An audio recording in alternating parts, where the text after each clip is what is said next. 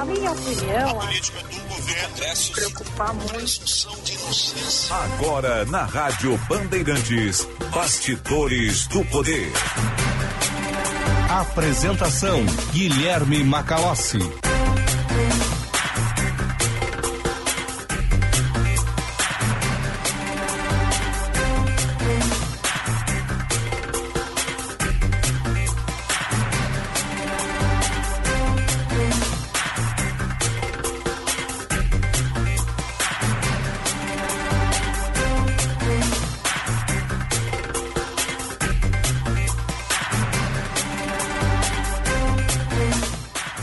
Estamos no ar com mais uma edição do Bastidores do Poder, nesta sexta-feira, dia 21 de outubro de 2022.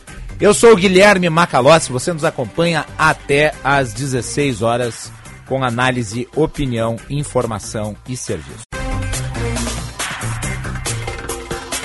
Bastidores do Poder com a produção de Juan Romero, mesa de áudio de Luiz Matoso Braga, central técnica de Edson Leandro, coordenação de redação Vicente Medeiros, gerente de rádios Osíris Marins, direção geral de Lisiane Russo.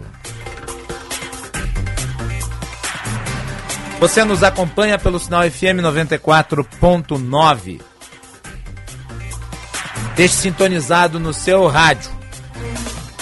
Você também pode nos acompanhar através dos aplicativos Band Rádios e Band Play. Download no seu smartphone Acompanhe a nossa programação na palma da sua mão 24 horas por dia. E canal no YouTube, Band RS. Se inscreva e clique para receber as notificações com as atualizações da nossa programação. Sempre que uma live entra no ar, você vai receber lá a informação e pode nos assistir. A participação do público pelo chat no YouTube ou pelo nosso WhatsApp 980610949. 980610949. Boa tarde, Juan Romero. Nós temos uma enquete no ar e ela conta com um volume muito grande de interatividade, participação em massa dos nossos inscritos no canal da Band no YouTube. São mais de 4 mil votos até o momento. A enquete foi ao ar ontem por conta das decisões do Tribunal Superior Eleitoral. Juan, a enquete e o resultado até aqui. Exatamente, Macalós. Muito boa tarde, tarde. para você, boa tarde também a todos os nossos ouvintes, nobres ouvintes do Bastidores do Poder, que eu sei que são milhares, são muitos ouvintes que estão sempre contribuindo e participando aqui do Bastidores do Poder. A enquete é a seguinte: o Bastidores do Poder quer saber. Você acha que o TSE está exagerando em suas decisões em relação às fake news, 4.200 votos, mais de 4.200 votos. As opções são sim ou não. Sim, 89%. Não, 11%. Além né, desses votos, tem aqui na aba comunidade do YouTube, você pode acessar em youtube.com/bandrs, tem a possibilidade ali de dar o like e também de deixar o comentário.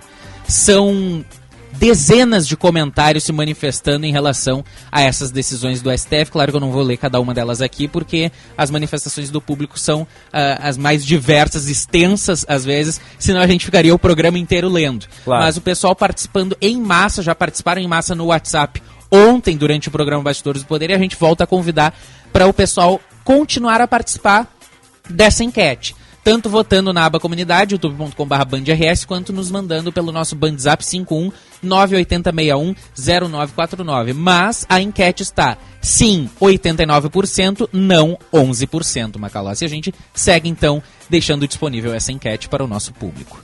Muito bem, o resultado prévio até aqui. 90%, se não me engano, e 10% para o outro lado. 89 a 11, quase 90 a 10. 89 a 11, né?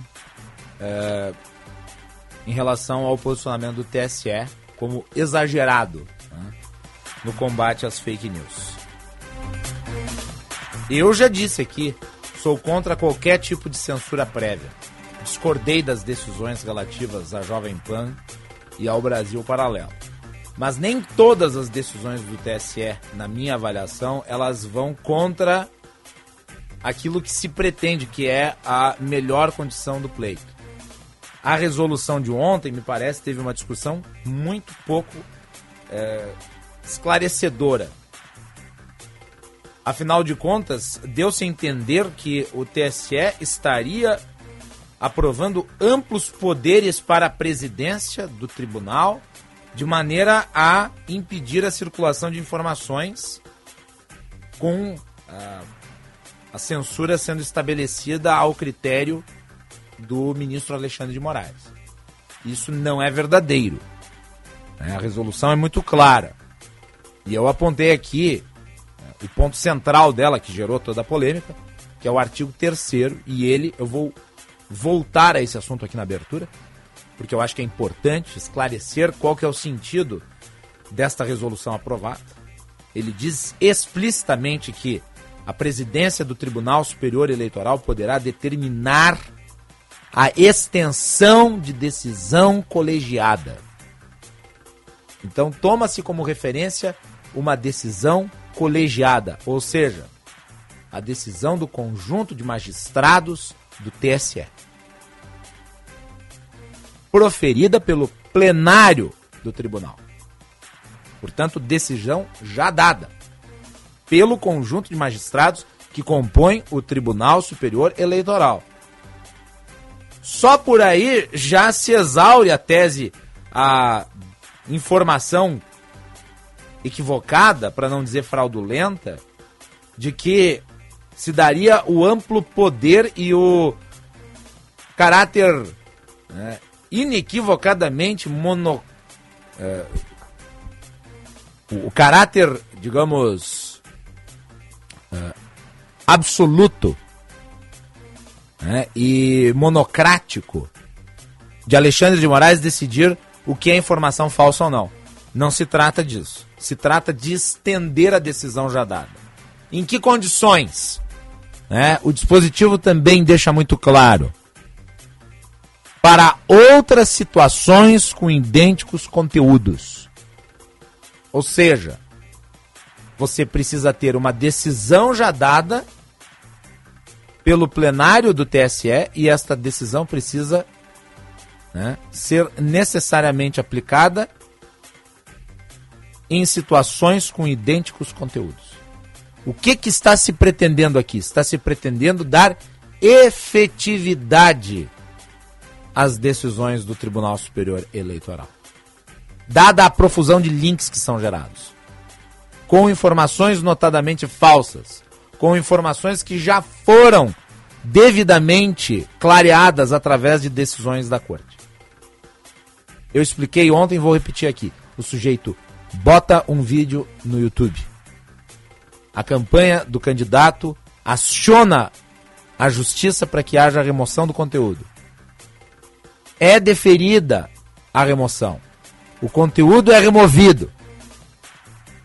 Aí o sujeito está lá na internet, pega o mesmo vídeo e publica com outro link no YouTube ou até mesmo em outra rede social. E daí a pergunta que é: massificado isso? E nós sabemos da velocidade da internet. Como os departamentos jurídicos das campanhas poderão lidar com a proliferação dos links com o mesmo conteúdo? Imagine-se uma situação em que tenha de se fazer a exaustiva ação repetidas vezes na justiça para se obter o mesmo resultado. É absolutamente imponderável. Então se desburocratiza para que a tomada de decisão seja validada. E obviamente aqui tem-se também uma resposta à morosidade das big techs.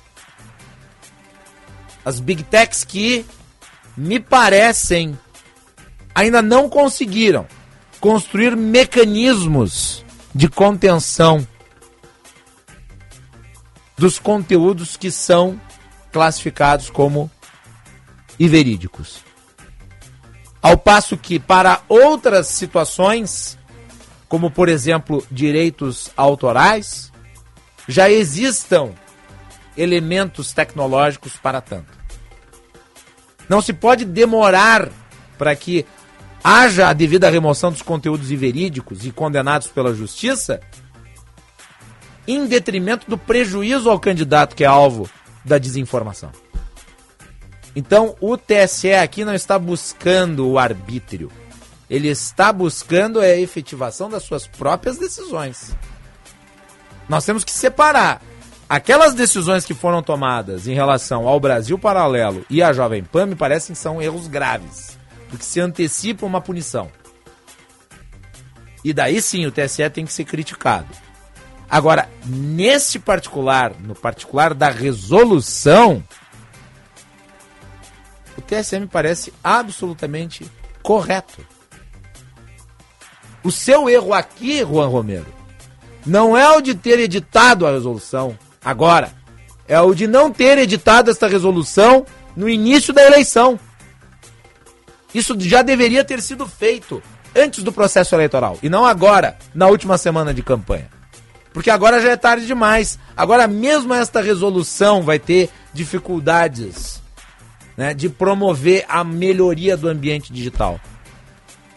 Infelizmente veio com atraso. Veio. Agora, o que veio não foi aquilo que foi reportado. E é necessário trazer a verdade dos fatos. Eu não estou, vejam, dando uma opinião. Eu estou explicando o que está escrito na resolução. Não é achismo. É apenas o elemento constante no documento que foi devidamente publicizado. Não se trata de pleno poder. Se trata de um mecanismo de desburocratização da validação das decisões judiciais. 14 horas e 12 minutos.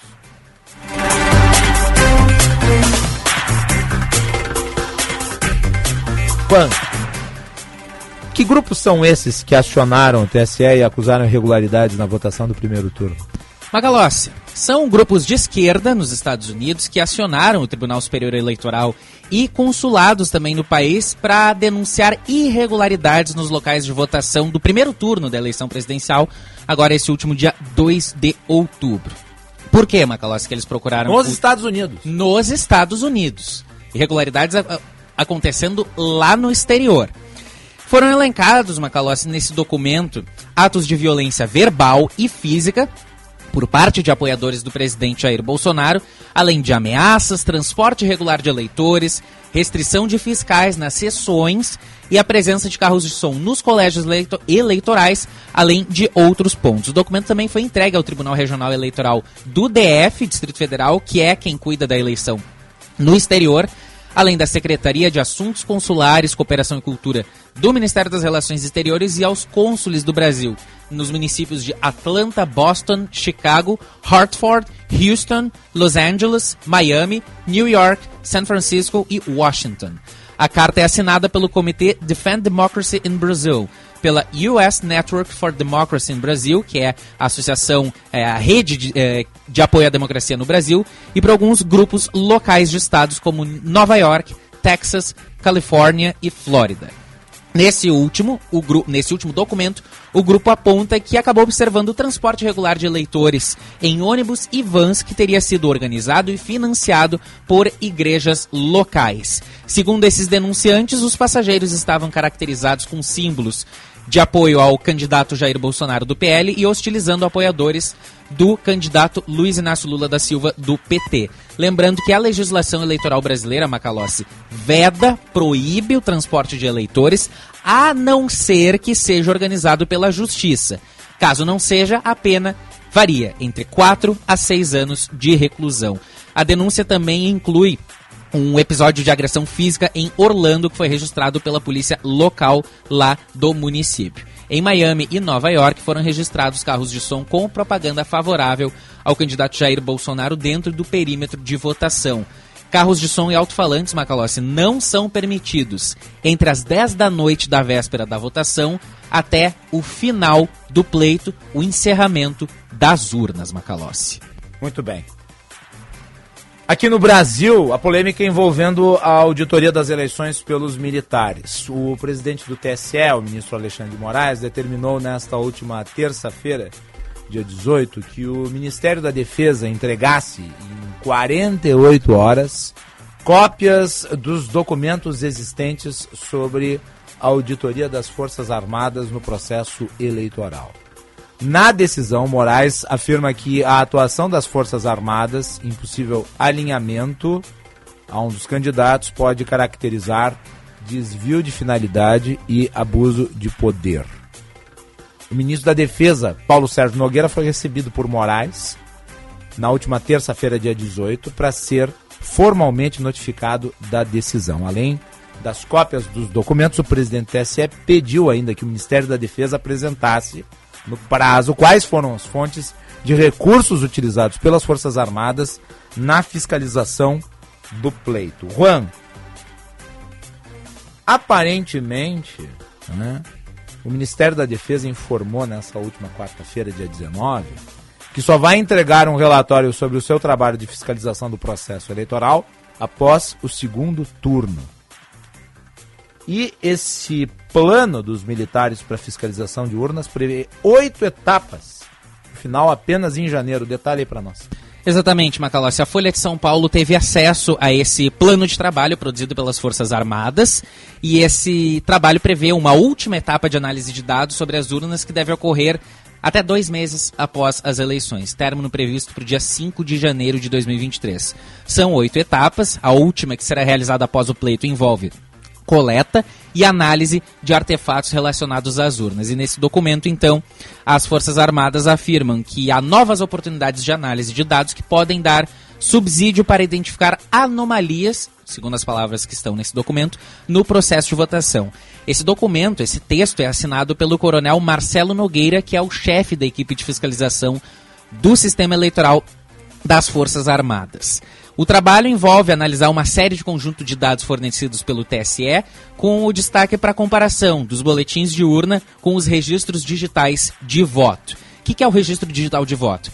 É um mecanismo que permite recuperar voto por voto para uma recontagem eletrônica. E a soma desses votos precisa ser sempre igual ao dos dados do boletim de urna. Nesse registro digital, Macalossi, os dados são gravados de forma aleatória para que não se consiga rastrear a ordem dos votantes e então se garanta o sigilo dos eleitores. Mecanismo esse que já é disponibilizado pelo Tribunal Superior. Eleitoral para as entidades fiscalizadoras. E aí, com esse mecanismo do registro digital em mãos, os militares pretendem fazer a checagem para ver se os votos registrados nesses boletins de urna são os mesmos computados no registro digital de voto.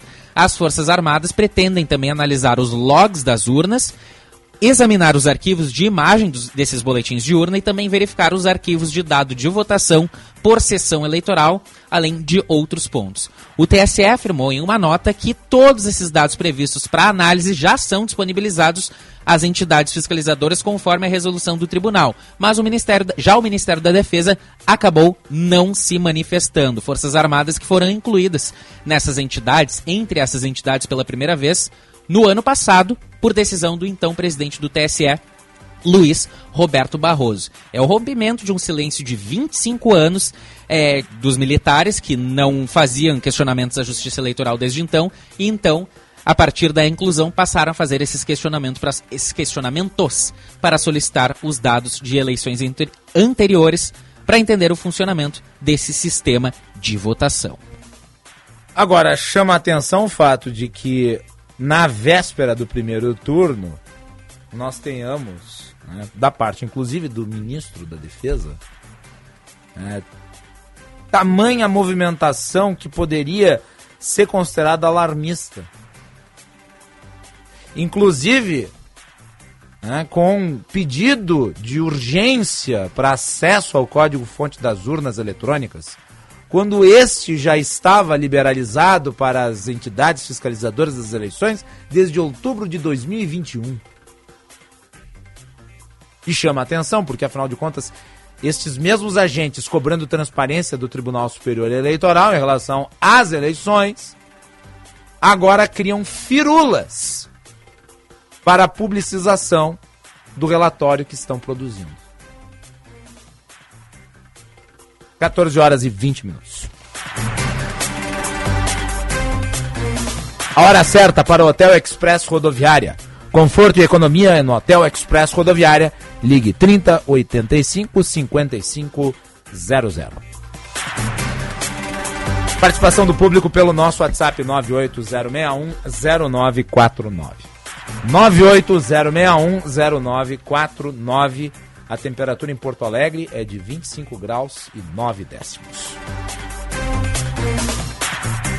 Bastidores do Poder com o patrocínio da Escola Superior dos Oficiais da Brigada Militar e do Corpo de Bombeiros Militar, realizando sonhos, construindo o futuro. E de Sinoscar, compromisso com você, juntos salvamos vidas.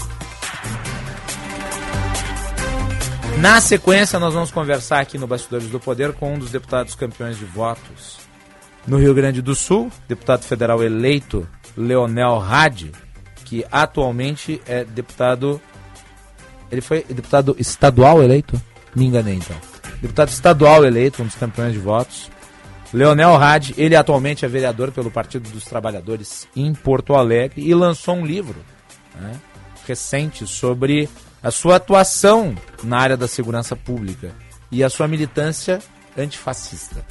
Então, fiquem ligados, eu tenho certeza absoluta que vai ser uma entrevista muito interessante. Fiquem conosco, já voltamos.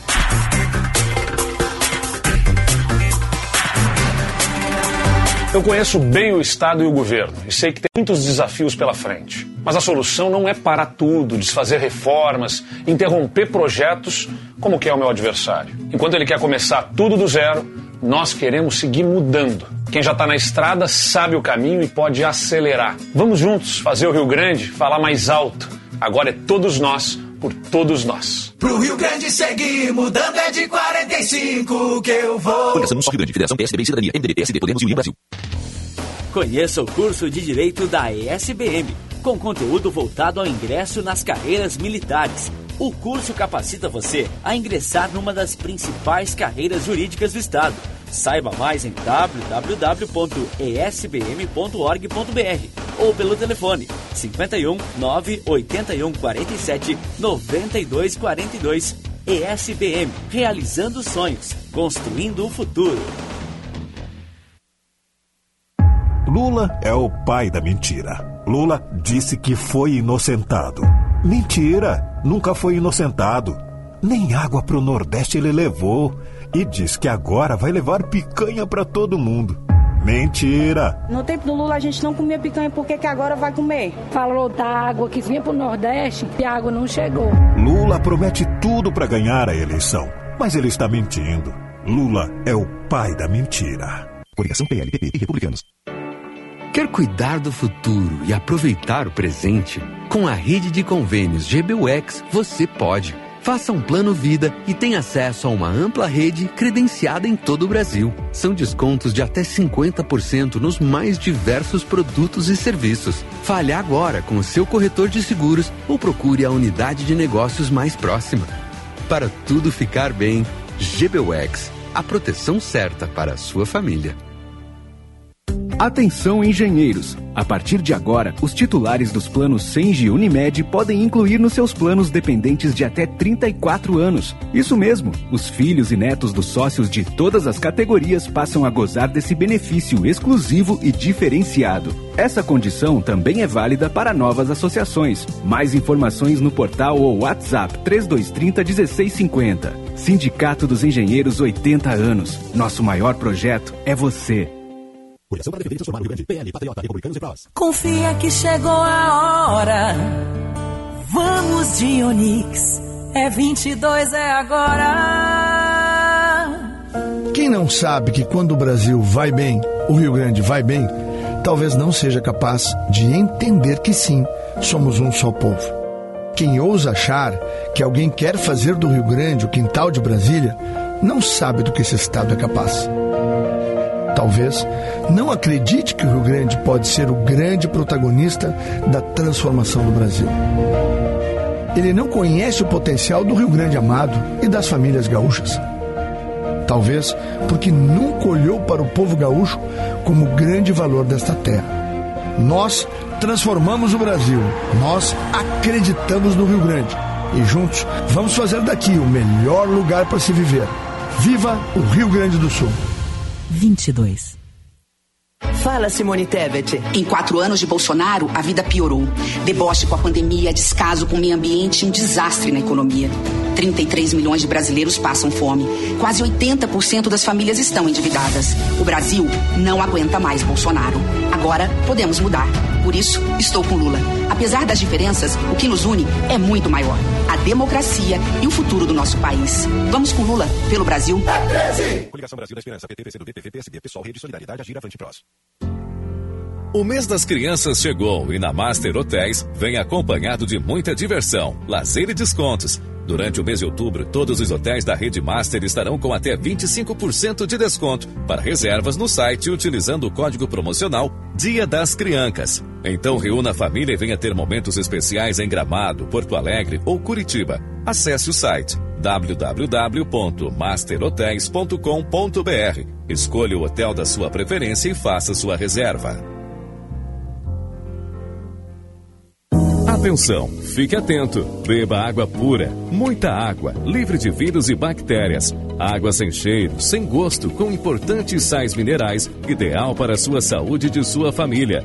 Purificadores e mineralizadores de água natural, gelada e alcalina, com ou sem ozônio é na WaterSul. Ligue o WaterSul 3231 4567. WaterSul. Atenção total ao cliente 3231 4567. Visite o nosso site www.watersul.com.br. Arena de Vendas Sinoscar. Condições e oportunidades exclusivas para conquistar seu Chevrolet novo. Dia 22 de outubro, das 9 às 19 horas, na Sinoscar Farrapos, em Porto Alegre. Supervalorização no seu usado e as maiores vantagens do ano você só encontra aqui. Lembre-se, sábado, dia 22 de outubro, na Sinoscar Farrapos. Esperamos por você. Sinoscar, compromisso com você. Juntos salvamos vidas. Minuto Siemens.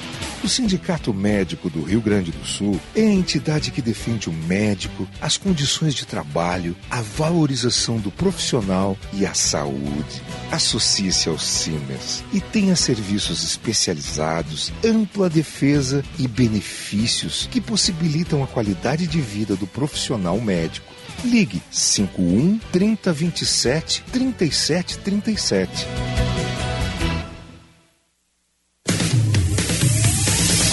Você está ouvindo Bastidores, do, Poder, do Poder na Rádio Bandeirantes com Guilherme Macalossi.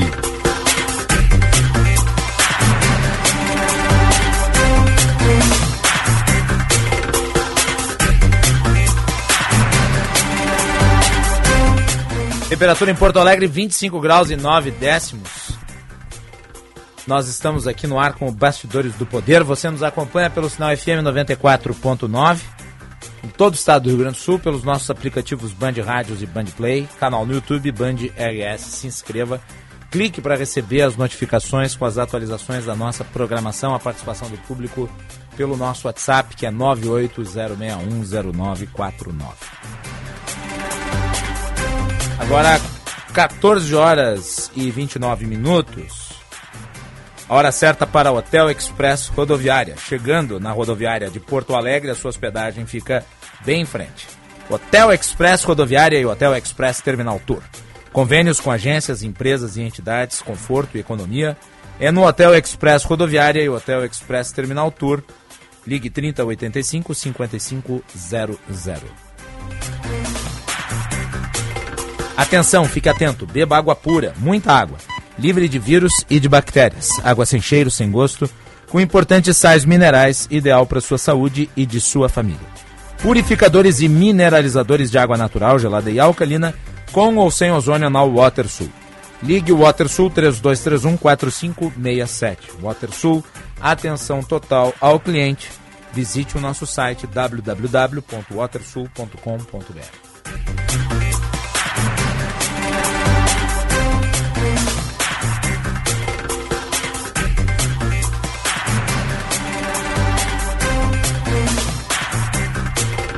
Nós vamos receber a partir de agora aqui no programa para né, uma análise de cenário político né, o vereador pelo Partido dos Trabalhadores aqui em Porto Alegre, Leonel Hadi, que foi eleito deputado estadual com uma ampla votação para a Assembleia Legislativa a partir da próxima legislatura.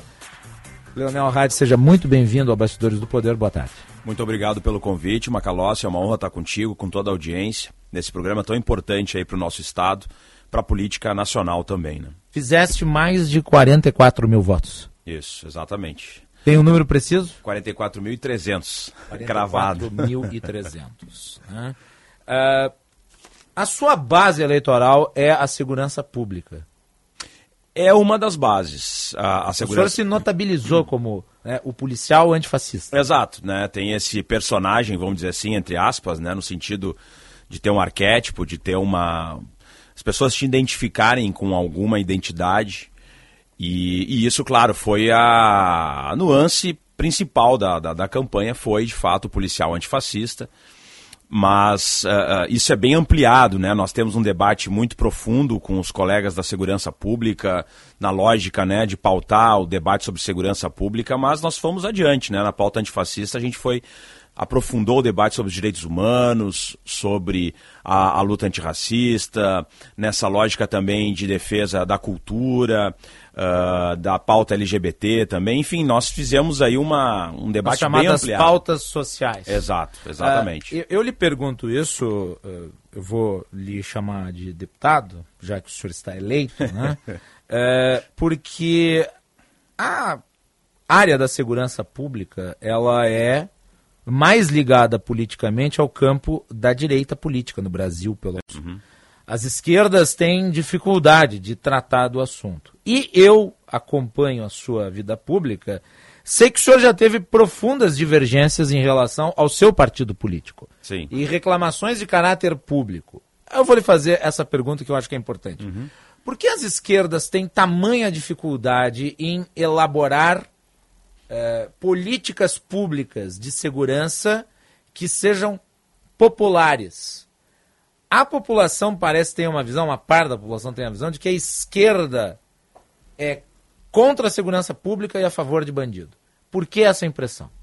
É, o primeiro eu acho essa, essa impressão ela é equivocada, né? Porque se nós pensarmos que o governo Lula foi o governo que mais fez quando foi presidente da República, fez o Pronace, fez projetos para segurança pública de vulto, reestruturou a Polícia Federal, reestruturou a Polícia Rodoviária Federal, reestruturou a BIM. Nós tivemos aqui no estado também o governo Tarso, que fez uma reestruturação da Polícia Civil, da Brigada Militar, da SUSEP, né, com planos de carreira, com subsídios, enfim, fez investimentos realmente relevantes. Nós tínhamos aqui o Território da Paz, no Rio Grande do Sul, tínhamos a criação, tivemos a criação da divisão de homicídios, enfim, temos políticas relevantes na pauta da segurança pública. Por outro lado, é importante que se diga que, de fato, talvez no diálogo a esquerda, e aqui falando especialmente ao Partido dos Trabalhadores, mas eu acho que é um, uma questão do, de todo o campo da esquerda, tem uma dificuldade sim de tocar no assunto tem uma dificuldade de chegar no período eleitoral e falar sobre segurança pública.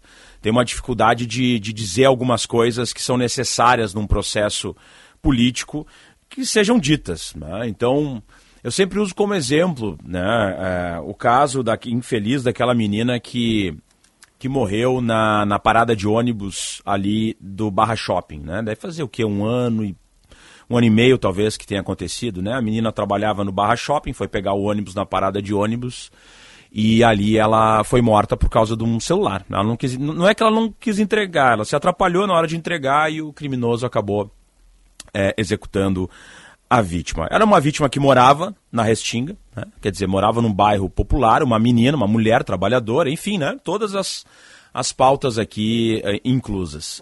E nós temos dificuldade de falar sobre isso. Quando chega uma situação dessas, assim, dramática, né? O nosso campo da esquerda tem uma dificuldade de dizer que, olha, Uh, uh, esse criminoso tem que ser punido, ele tem que ser preso, ele tem que permanecer preso. A gente muitas vezes começa a argumentar, no meu entendimento, de uma forma a explicar por que, que aquele fato aconteceu. Daí a gente vai, ah, porque faltou a escola, porque faltou distribuição de renda, porque faltou justiça social, né? E a gente. E, e aí fica muito fácil para a extrema-direita se apropriar e, e, trabalhar com esse sentimento de medo, de revolta que a população acaba sentindo, né, com toda, com toda a razão. E, e, a gente fica naquele debate, então, daí a do bandido bom, bandido morto, e por outro lado, né, um campo que não, não consegue dizer que esse cara tem que ser preso, que ele não deveria estar na rua, que ele é reincidente e a gente teria que ter uma política nesse sentido, mas sem, claro, cair nesse populismo penal, que daí é o outro extremo, né, da, das soluções fáceis para questões complexas e soluções que, de fato, nós também sabemos que não, não surtem o resultado esperado. É, existe uma visão de caráter ideológico por parte do campo de esquerda, ou de uma parte do campo de esquerda, que ainda vê na polícia uma superestrutura opressora dos mais pobres. Vem da ditadura, né, também, muito. É, e eu lhe pergunto, é, de que maneira o senhor pretende romper é, essa perspectiva? Porque ela me parece ainda muito influente. E é bom lembrar sempre que a maior parte dos policiais, sejam eles civis ou militares, são pessoas pobres, pessoas humildes. Sim, sim, e sim. Muitas delas pessoas de cor. Não, é exato. É, é, é esse o ponto, né? Então isso não faz é. sentido. Não, no Brasil a maior é. composição social das polícias. Claro. Ainda assim há uma leitura ideológica, eu diria até com verniz marxista, de que elas seriam estruturas feitas para oprimir as classes trabalhadoras.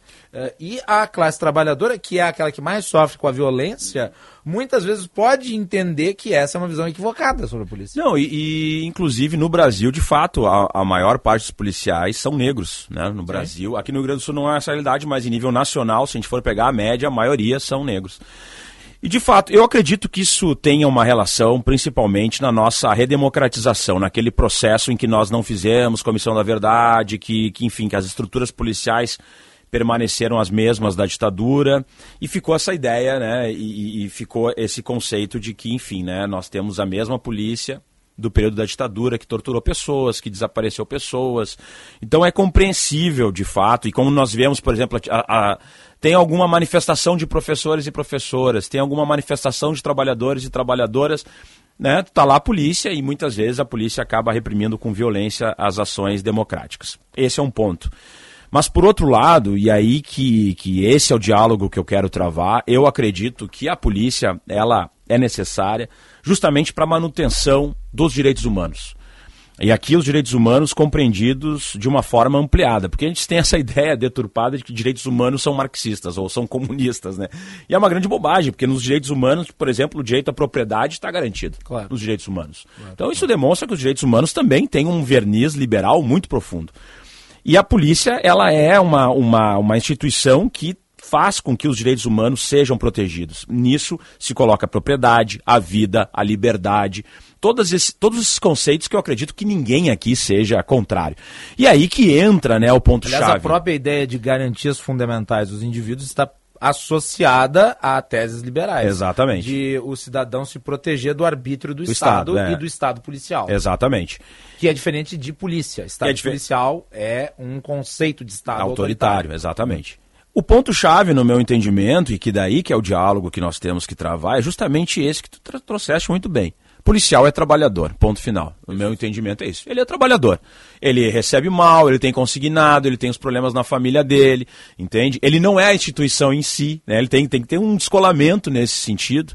Mas, ao mesmo tempo, as instituições de segurança pública, e daí eu vou falar aqui da minha experiência, eu até assumi o cargo de vereador, estava na divisão de homicídios de Porto Alegre, e basicamente nós investigamos homicídios de jovens pobres da periferia, jovens negros, né?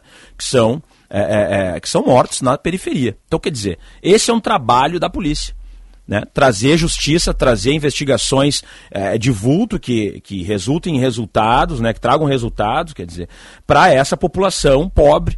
Né? Basicamente, por exemplo, quando tivemos agora o caso de racismo envolvendo o seu Jorge. Quem está investigando esse caso de racismo? É a Polícia Civil. Sim. Quem está investigando os casos de feminicídio? Quando acontece um feminicídio, uma ameaça contra a mulher, uma violência contra a mulher, quem é que investiga? É a polícia. Então, quer dizer, nitidamente nós temos aqui é, é, uma articulação necessária de uma instituição de Estado necessária para a manutenção dos direitos fundamentais da nossa população. Feitas né? E, e, e, todas essas políticas são, são executadas, são realizadas por trabalhadores da segurança pública, policiais, que têm como sua função fim né, é, é esse trabalho, vamos colocar claramente. Então, uh, nós vemos né, que ao mesmo tempo que existe sim esse lado é, é, é, discutível né, dos abusos que acontecem, que nós vimos lá com o menino Gabriel, lá em São Gabriel, né, aquela tragédia que aconteceu, né, de maus policiais que atuaram daquela forma. Por outro lado, nós temos que compreender que a polícia é necessária justamente para que tenhamos uma sociedade que possa né, é, usufruir de todos os direitos fundamentais que todos os cidadãos e cidadãs têm direito. Uh, a esquerda pelo menos uma parte dela, defende desmilitarização de polícias. Uhum. Por que, que essa ideia ela é levada a cabo? O senhor é defensor dessa sou ideia? Sou defensor, sou defensor. E por quê? Eu defendo isso justamente para os trabalhadores policiais terem o direito da livre manifestação, terem direito à sindicalização, terem direito à reivindicação das suas pautas, terem direito também a não serem vítimas de assédios morais que nós sabemos que muitas vezes ficam mascarados dentro dessa lógica é, militar e que isso não abriria margem, por exemplo, para que policiais uh, sindicalizados pudessem reivindicar greve, por exemplo, e fazer com que uh, se instaurasse nas ruas o caos? Não, eu acredito que existe uma questão muito problemática envolvendo a ação Sim. do crime que não tira folga, não tem Exato. férias e não entra em greve. Eu acredito que a livre manifestação dos policiais ela tenha que vir com uma moderação, né? Nós sabemos que o STF julgou que é ilícito paralisação e greve de policiais. Já já contesto é, essa, essa tese, porque é muito, muito tranquilo né, a um governante ter essa segurança de que né, a segurança não vai parar. Né? Mas, assim, eu nunca defendi a, a, paralisação absoluta das ações policiais. Isso não pode, né? Assim como médicos, é, enfermeiros, técnicos de enfermagem. Não, tem, tem, tem categorias para... sui generis que não, não, É que a paralisação de policiais, por exemplo, se acontece, ela não pune uh, o Estado, ela Você pune a sociedade. A sociedade, exatamente. Não, eu, eu, eu não defendo paralisação no sentido de uma paralisação absoluta, mas sim de articulações, por exemplo, aumento de barreiras policiais, sabe? Ações ações que os policiais possam realizar dentro da legalidade, que não tragam prejuízos à sociedade, mas que demonstrem que existe uma demanda prezada ali, né? Então, policial jamais poderia. Os policiais jamais, por exemplo, numa paralisação poderiam é, superar 30%, 20% de, de, de, de membros parados, porque isso seria o caos na nossa sociedade. Mas teria que ter formas de pressão né, em relação aos governos dentro de, de regras de uma ação é, é, focada na, na lógica de justamente são categorias sui generis, como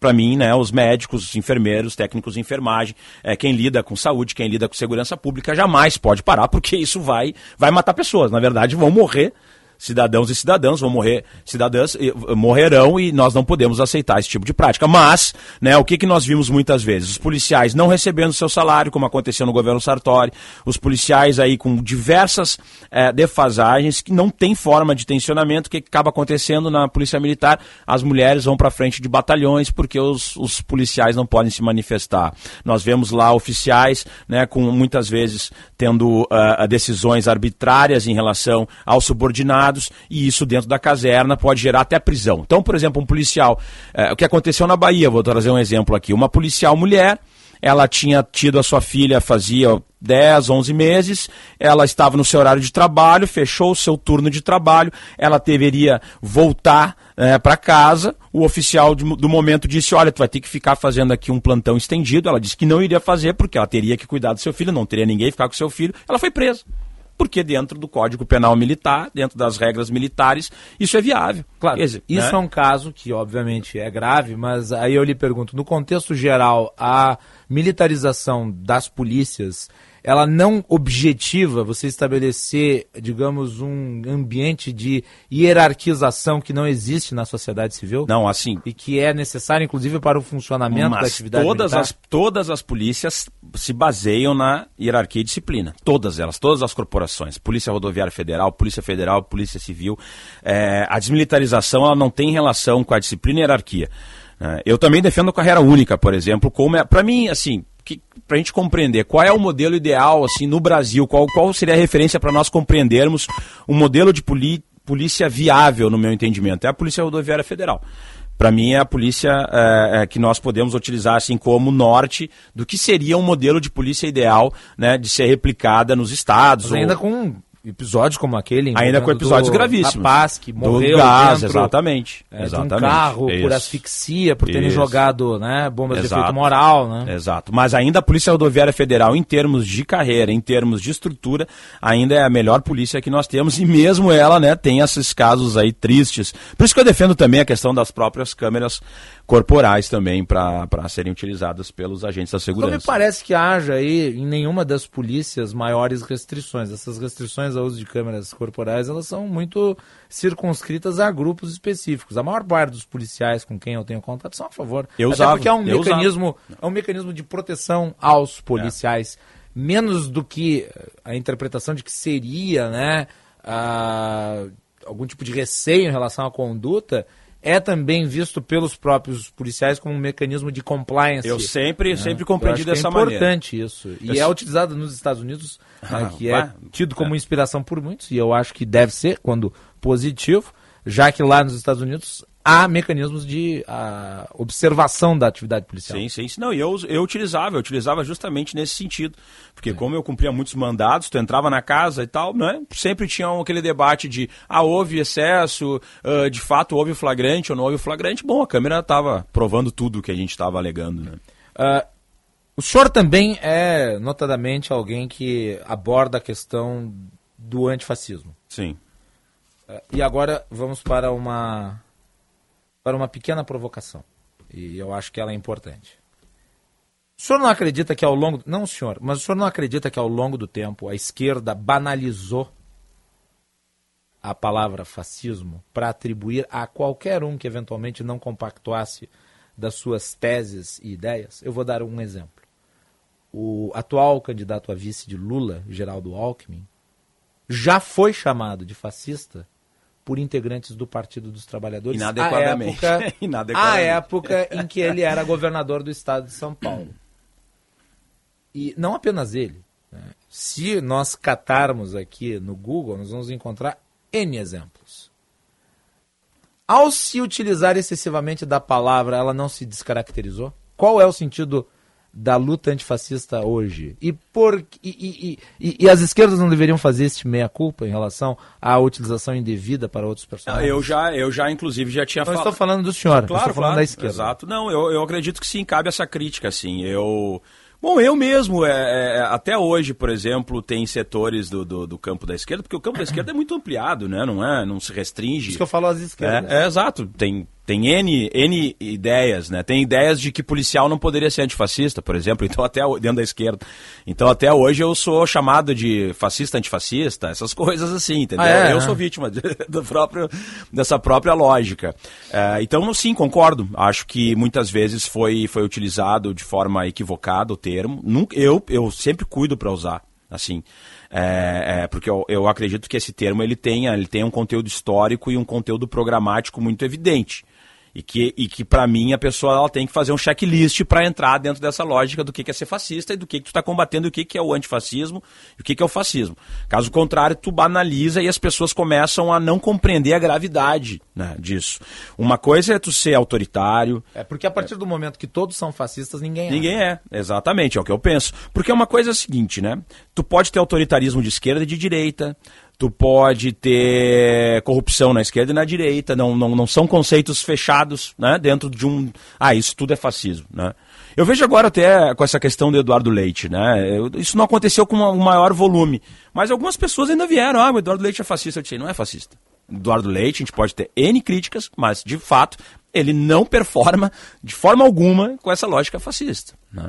Porque o fascismo ele parte do pressuposto, ele tem alguns conceitos básicos, né? O autoritarismo é, é um conceito muito evidente dentro do fascismo. Ele é anticomunista, no caso, né? É, como ele se adapta à história, ele vem o antipetismo, o qualquer questão que envolva tu ter, ser refratário a teses né, marxistas ou, ou anarquistas, enfim. né, isso é uma característica muito clara né, dos movimentos. Ele trabalha com essa lógica de intolerância a grupos vulneráveis, trabalha com essa lógica da violência no discurso, do poder pela força força da ação, né, a ação sendo realizada sem conteúdo crítico, sem, sem uma visão de debate. Né? Vamos agir pelo agir, a força pela força. Daí vem essa lógica da, do machismo da, junto com essa lógica militarista, uh, da violência armada, do tomar o poder, né, de, de, de, digamos, ter uma hegemonização e um monopólio do poder. E, e muitas vezes, né, um discurso até mesmo antiliberal muito evidente também, né, que o fascismo e as pessoas confundem um pouco isso, né? Que as pessoas acham assim, não, não, mas espera um pouquinho. Ele está fazendo um discurso para os empresários, um discurso do livre mercado. Então, como é que determinado candidato pode ser considerado fascista? Bom, eu sempre digo, né? Na Alemanha nazista nós tínhamos a Volkswagen, nós, nós tínhamos a Porsche, nós tínhamos a Hugo Boss, na Itália tínhamos aí uma série, não, tínhamos, tínhamos a IBM lá na, na Alemanha também, na Itália tínhamos outras empresas que estavam articuladas e trabalhando junto com o governo, mas quando nós falamos, né, o Estado ele é extremamente forte e opressor e ele existe um monopólio, né? A pessoa ela tem uma lógica que ela controla o legislativo, o executivo e o judiciário. É, é, no sentido justamente ele vai interferir, e a gente pode ver isso claramente, ele vai interferir se, se as pessoas devem se casar com A ou B, se nós podemos ter o ali. O capitalismo ele pode uh, ser bem sucedido, seja em regimes autoritários de esquerda Exato. ou em regimes autoritários de, de direita, direita. Com certeza. Com e, certeza. o senhor mencionou a Alemanha nazista, e isso é verdade. Eu posso mencionar a China comunista. Não, mas. Né? E... É, eu não estou aqui equiparando, são claro, regimes claro, completamente claro. distintos, apesar de serem autoritários, arbitrários, sim, sim, sim, totalitários, têm suas próprias características. Eu acho que é um erro pegar e, e, e conceituar como se fosse a mesma autoritários coisa, como se fossem a mesma coisa, apesar de todos serem arbitrários, autoritários, mas totalitários, têm suas peculiaridades, eles têm suas peculiaridades. Mas o que eu estou dizendo é que a, a, a, existem certas características que também são é, permanentes e, e, que se pode uh, alcançar situações semelhantes ainda que em contextos distintos. Exatamente, exatamente. Mas eu acho que o conceito, né, eu penso que o conceito fascismo ele tem características bem, bem duras assim que que tu deve fazer um checklist para dizer, não, tá, se encaixa. É, tem, tem, tem literatura a respeito. Acho que Humberto Eco é um grande pensador assim, em relação a isso. Nós temos aí algumas, alguns livros mais atuais, como funciona o fascismo, fascismo alerta, de, de todos os vieses, né? Vieses mais à esquerda, vieses mais, mais liberais, dos Estados Unidos, outros pensadores mais da Europa, e que conceituam, né? Sobre a Anne Applebaum escreveu um livro chamado Twilight Twilight. Ih, me bananei aqui. Uh, Twilight of Democracy, que Isso. é um livro que trata uh, sobre Crepúsculo das Democracias, a tradução livre, que eu não lembro exatamente se essa é a tradução do livro. Uh, e ela é uma escritora com obras muito consistentes contra o comunismo. Ela Sim. escreveu obras ali, críticas, até porque ela nasceu no leste europeu e vivenciou o autoritarismo, o arbítrio daí do, do regime stalinista. Uh, agora, uh, vamos falar um pouco sobre política. Acho que é importante. O, o PT quase foi para o segundo turno. Quase. Ah, nem me fala. Por pouquíssimos votos. É o partido já fez uma análise de por que, que não foi? Eu acredito. Porque performou abaixo de Lula.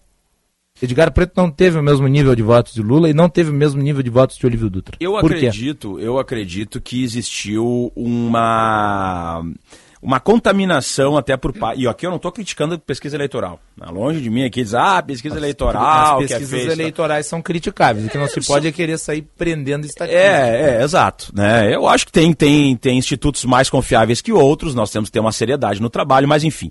O que, eu, o que eu vou dizer aqui não é uma crítica às pesquisas diretamente, mas eu vi muitas pessoas que votavam no Lula, que tinham essa lógica do, do né, de que é um projeto mais à esquerda, mas que não acreditaram que o, que o Edgar Preto pudesse chegar ao segundo turno. Não ouviam como hum. um candidato viável até viam como candidato viável, mas queriam naquela lógica de tentar resolver a eleição no primeiro turno, né, do, do, do, naquele momento que foi mobilizado, pessoas que tentaram, diziam assim, olha, o Edgar Preto está muito abaixo, está em 12%, está em 13%, quem sabe a gente já faz o voto útil no, no Eduardo Leite e, e encerra no primeiro, no primeiro turno, ou se ele for, ele vai muito bem no primeiro turno, para o segundo turno, e aí isso fica mais tranquilo da gente resolver, embora eu goste de Edgar. Não, não via críticas casar o Edgar Preto, entende? No sentido de dizer, ah, eu não gosto, eu não gostei da postura dele. Não, as pessoas tinham simpatia pelo Edgar Preto. Muitas demoraram um pouco para conhecer, porque ele de fato era um candidato desconhecido, mas esse também talvez tenha sido um dos grandes méritos dele, porque ele não tinha rejeição. Mas eu, eu digo que muitas pessoas não acreditavam. Então os votos que iriam para o PT se dividiram, na verdade. Os votos do Edgar Preto acabaram se dividindo. Uma boa parte foi para o Eduardo Leite. E nós tivemos essa, essa realidade de 2 mil votos aí que, que foram, né? Isso aí é, talvez seja inédito, embora o Rio Grande do Sul tenha histórico de, de, de eleições apertadas mas eu acredito que 2 mil votos assim tenham, tenha sido uma das situações mais dramáticas dos últimos tempos. Eu acredito que se as pessoas, muitas pessoas que votaram no Eduardo Leite no primeiro turno, tivessem a percepção de que o Edgar Preto chegaria né, na casa dos 25, 24%, teriam votado no, no, no, Edgar Preto. Mas o PT não seria mais facilmente derrotado no segundo turno com o Onix Lorenzoni, por exemplo? Eu não, eu não entendo Ou dessa... mesmo com o Eduardo Leite? Não, eu não entendo dessa maneira, porque talvez o Eduardo Leite, com o Eduardo Leite, uh, de fato nós tivéssemos sim um... Porque daí tu teria um Porque sombreamento. O Rio Grande do Sul né? já teve um perfil mais à esquerda no passado, mas isso mudou. É, nós tivemos sempre uma realidade no Rio Grande do Sul que era 30% petistas, 30% antipetistas, e daí os outros 40% ficavam é, transitando e aí tinha aquelas. Uh, geralmente o segundo turno era dessa maneira, né? Década de 90, metade final da década de 90 até 2014 foi mais ou menos essa tônica do nosso estado. A partir de 2014, a eleição daí de 2018 já quebrou essa tradição que nós tínhamos aqui dessa polarização e o, e o Rio Grande do Sul se, se voltou para uma centro-direita-direita. Né? Isso aí é, é muito evidente. Mas nesse momento eu acredito que nós tenhamos uh, conseguido recuperar boa parte do espaço. Tanto é que a bancada do Partido dos Trabalhadores e da Frente pela Esperança, né, que, que inclui inclusive o PCdoB, hoje é a maior bancada da Assembleia Legislativa. Sim, cresceu né, Cresceu, cresceu a PT bancada. tem 11 parlamentares eleitos. É, mais, um do, mais uma do PCdoB, da 12, né, na nossa, na nossa federação, e assim como em nível federal, a nossa bancada também teve uma, um crescimento, né, nessa, nessa eleição. E o Edgar também, né, uh, ampliou a votação do Partido dos Trabalhadores se comparado a 2018. Agora, de fato, eu acredito que tenha muito dessa questão da, da, da influência da, da, das pesquisas pesquisas eleitorais, da não crença e talvez até mesmo essa tua análise de dizer, olha, talvez no segundo turno, tendo uma centro-direita contra uma extrema-direita, seja mais viável uh, uh, conseguir a vitória da, dessa centro-direita para não correr o risco de eleger uma extrema-direita. Seja lá quem for o vencedor do pleito, o PT será oposição. Estere, estaremos na oposição, com certeza. Teremos uma forte oposição na, na Assembleia Legislativa. A ideia de que o PT participaria de qualquer um dos não. governos não, é não. falsa. Portanto. Jamais, jamais, jamais participaria. Né? Nem no Eduardo Leite, muito menos do Onyx Lorenzoni. Vamos fazer uma provocação aqui, eu acho que é importante, daí uh, de público. Uh, o uh, primeiro turno foi caracterizado pela vitória de Bolsonaro no Estado, uhum. mas de Lula em Porto Alegre. O senhor é vereador na capital. Sim. Isso gera algum tipo de efeito na sua avaliação ou projeta algo? Claro, ainda não temos o resultado do segundo turno, vamos aguardar para ter a consolidação disso. Mas é inequívoco. Lula ganhou o primeiro turno em Porto Alegre. Isso gera algum efeito na eleição municipal? Gera, sem dúvidas. Nós vemos aí, inclusive, o prefeito sentindo o golpe. Né? Os movimentos do, do Sebastião Melo são nesse sentido. E se nós avaliarmos que praticamente 26 ou 27 vereadores de Porto Alegre se candidataram a algum cargo eletivo e se elegeram cinco do campo da esquerda e dois somente do campo da direita, sendo que a maioria da Câmara Municipal ela é identificada com o campo da direita. Isso é simbólico, né, é, é, para uma avaliação do, do vir a ser em Porto Alegre em 24. Então, me parece que os ventos na capital estão soprando mais à esquerda nesse momento. Claro, é muito prematuro ainda, porque tem muita água para rolar debaixo da ponte, mas de fato, se nós compararmos o crescimento do, da esquerda, na, mesmo no segundo turno derrotados pelo, pelo Sebastião Melo, mas o crescimento do Lula nesse primeiro turno e o resultado que ficou demonstrado, inclusive no, nos, nos, vereadores que se elegeram para a Assembleia Legislativa, me parece que essa é uma mensagem inequívoca. Quando o Lula deu uma entrevista aqui na Rádio Bandeirantes, eu questionei sobre o antipetismo no Estado. Eu perguntei por que ele era tão rejeitado aqui. E o, o ex-presidente até fez uma graça por conta da minha pergunta. Mas os números da eleição voltam a mostrar que existe ainda um regimento, um, uma rejeição forte ao partido. É, o que o PT pensa em fazer para isso diminuir? Porque o, o, o vencedor da eleição, me parece, em nível nacional e até mesmo estadual, vai encontrar uma situação muito complicada do ponto de vista né, da unidade Sim. eh, e da coesão da população. Nós teremos um terceiro turno, isso me parece evidente, infelizmente, independente do resultado. Mas em relação ao PT, especificamente. Não, eu acredito que nós tenhamos que. Que nas últimas duas eleições no governo do estado, o PT não Sim, foi não pro foi ao segundo turno, é o que eu digo, né? desde 2018. Eu acredito que nós tenhamos que, que dialogar e construir novas pontes. né? Nitidamente, talvez algumas estratégias nós não, não, não estejamos ace- acertando. O PT né? perdeu a comunicação, o elo comunicante com a classe média? Eu acredito que tem, assim, algumas pontes que foram ruídas e que nós precisamos por N fatores. Às vezes não só do Partido dos Trabalhadores, às vezes é responsabilidade, sim, nós como partido, né? Mas ah, são, são variantes aí relevantes que nós precisamos.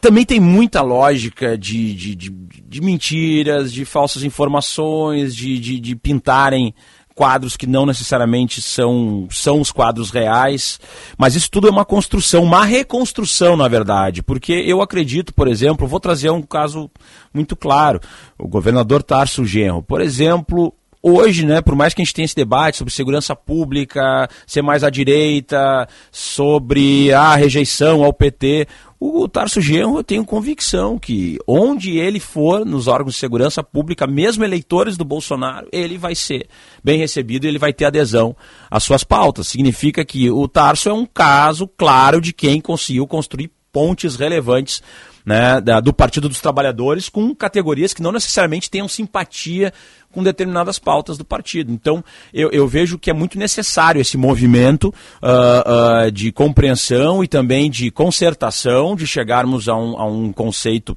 né, de diálogo com grupos que não necessariamente eh, são grupos eh, que historicamente estiveram ao nosso lado, mas que nesse momento de polarização talvez seja importante fazer alguns movimentos sem perder a essência e sem perder né, as lutas históricas do Partido dos Trabalhadores.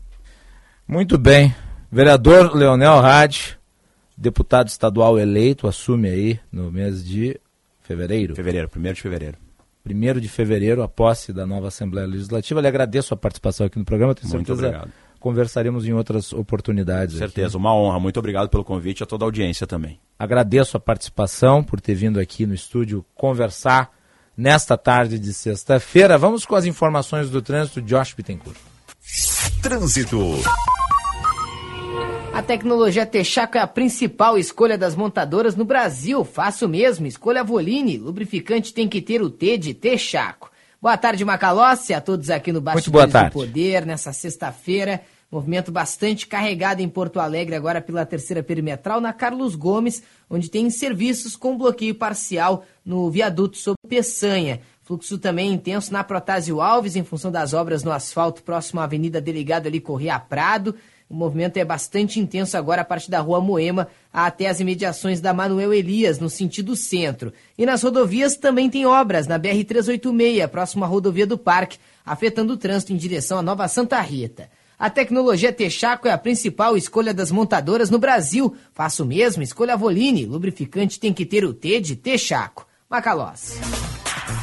Antes de ir para o intervalo, eu quero mandar um abraço para o meu querido Saulo Marimon, que está na audiência do Bastidores do Poder, mandou até uma foto nos assistindo. Grande, grande. Então fica aqui o registro. Saulo é um querido amigo, um grande especialista na área da segurança. Né? Tivemos o privilégio da participação dele aqui ainda durante o caso Kiss. Então fica aqui o registro. Intervalo e voltamos na sequência.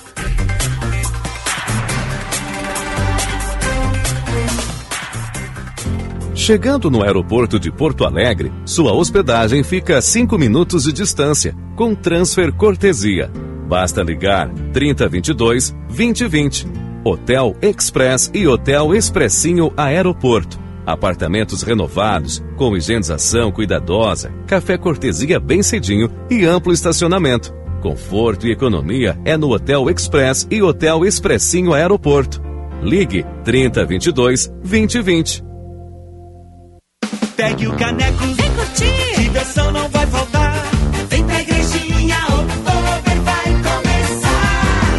33ª Oktober de Igrejinha. Último fim de semana, não perca. Dia 21, show com Diego e Victor Hugo. 23, Zeneto e Cristiano. Patrocínio Picadilly, Beira Rio e Cipatex. Realização Amifest, Oktober Igrejinha. Fazer o bem faz bem.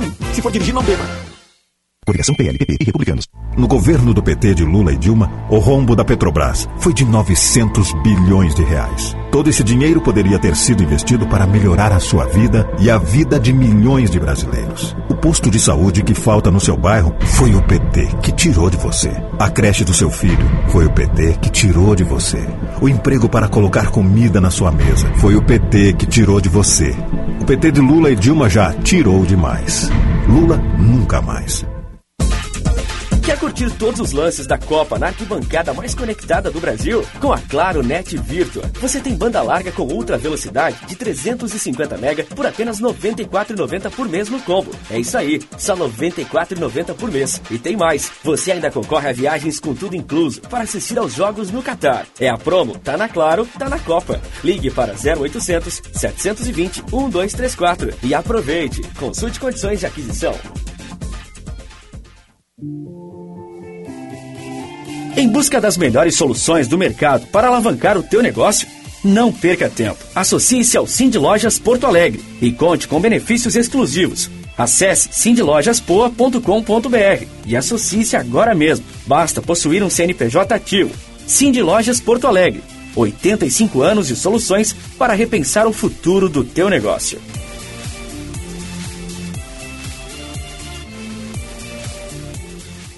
Eu quero todo mundo armado. Bolsonaro quer armar as pessoas. Mas todo mundo sabe que armas causam acidentes e mortes dentro de casa, aumentam a violência, o feminicídio e armam o crime organizado.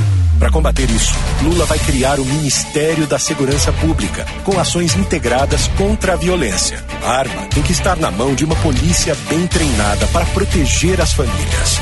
Agora é Lula presidente.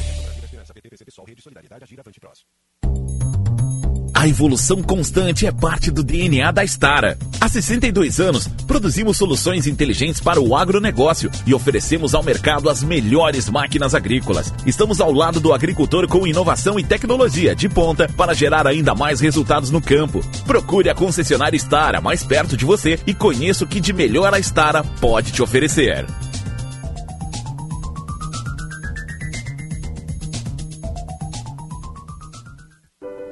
Sanar Farmácias, para você e sua família, completa linha de desodorantes Nivea Aerosol, por apenas R$ 11,99 cada. Oferta válida enquanto durar o estoque. Esta e outras super ofertas você só encontra na rede Sanar de Farmácias. Onde tem saúde, tem Sanar.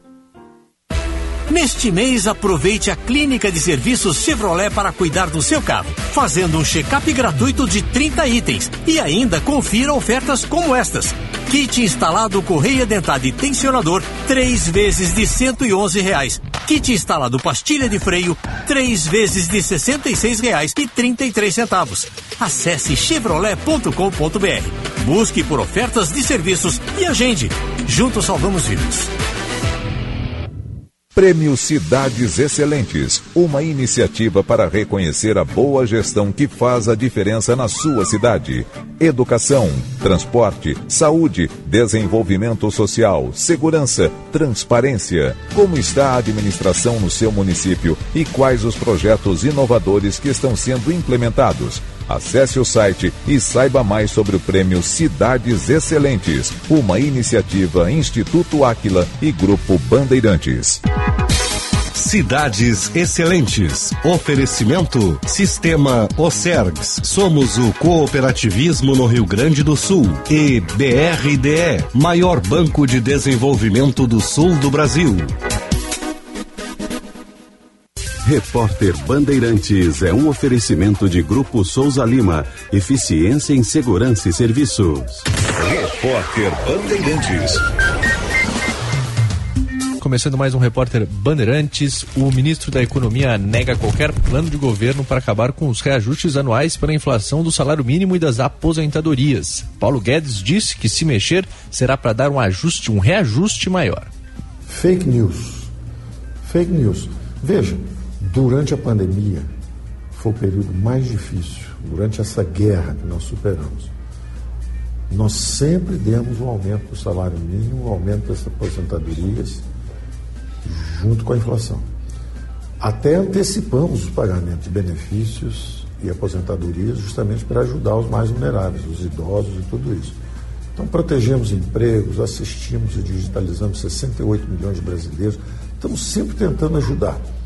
Mas as pessoas mentem, criam fake news para ver justamente se falsificam a realidade. Então, é um compromisso nosso. Um governo que deu sempre os reajustes da inflação. Durante a pandemia, agora que a pandemia acabou, vai ser a inflação e mais um pouco. Então, se, se tiver que mexer, é mexer para mais, nunca para menos.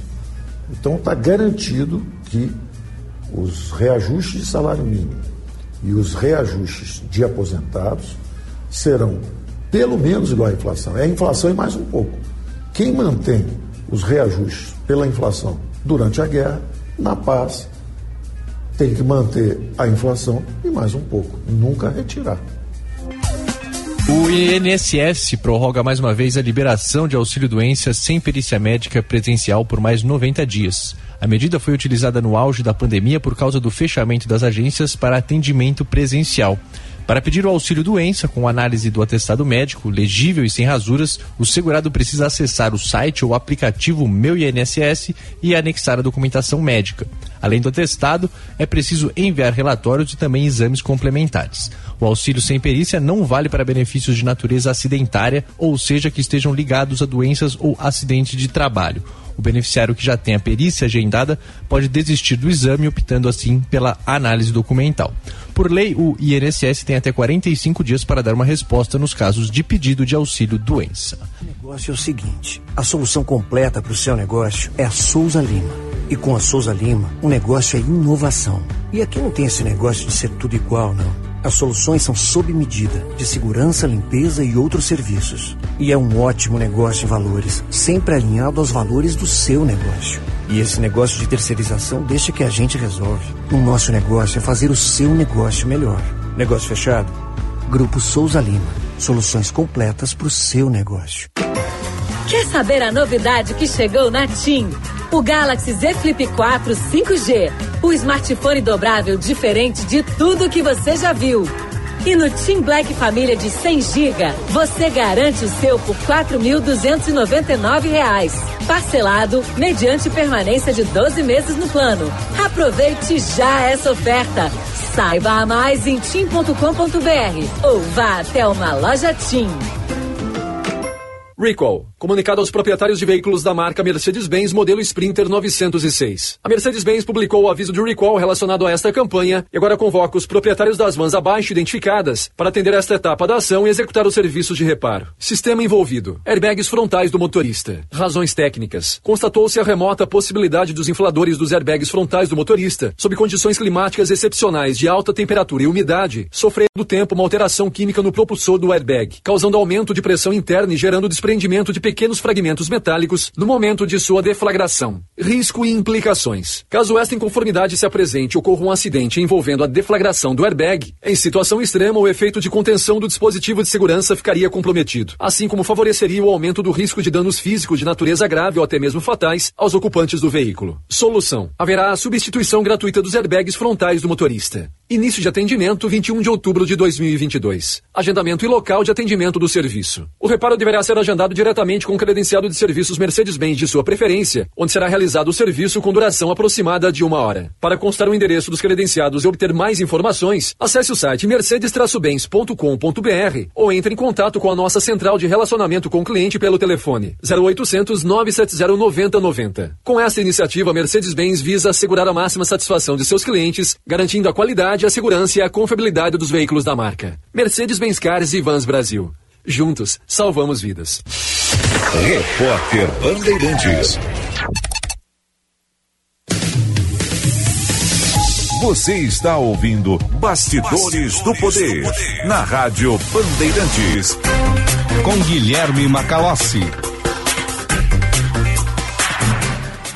15 horas e 14 minutos, Bastidores do Poder no ar. Nosso programa com o patrocínio da Escola Superior, dos oficiais da Brigada Militar e do Corpo de Bombeiros Militar, realizando sonhos, construindo o futuro. E de Sinoscar, compromisso com você, juntos salvamos vidas. Professores transformam vidas, professores diversos para uma educação diversa, unindo a diversidade na universidade. Ensinar é promover a mudança e possibilitar a transformação da sociedade. Acreditamos na educação. Uma homenagem da Durgues Sindical no mês dos professores. Se você precisar de uma ambulância agora em casa ou na empresa, conheça os planos da Transul para ter atendimento de urgência e emergência 24 horas para sua família ou funcionários. Acesse transul.com.br ou ligue 0800 0090 192. Vamos com a previsão do tempo com Esther Fishborn. Serviço Bandeirantes. Previsão do tempo. E eu não quero saber de previsão do tempo do Rio de Janeiro, tá? Boa tarde. Boa tarde, Macalossi, tudo bem? Tudo bem.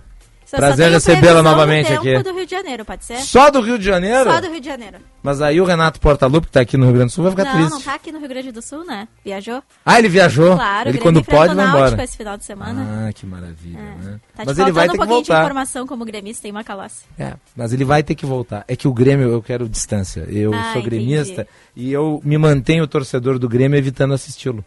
Então, quanto menos informação do Grêmio eu tiver, melhor. Tá certo, Macalossi. Eu acho justo. Não, né? eu acho justo. Mas eu gostei de uma legenda de uma foto que tu postasse, Claro. sem fazer aqui a publicidade Sim, da tua vida arroba íntima. Esther Fishborn, me é, sigam lá. é, em que tu concordas com o Renato Portaluppi. Concordo, é que meio o Rio de difícil Janeiro, não concordar, né? É, é que pra quem melhor. não sabe, passei minhas férias no Rio de Janeiro, estive de férias agora, né? Um pouquinho a gente tem que curtir a vida também, né, Macalossi?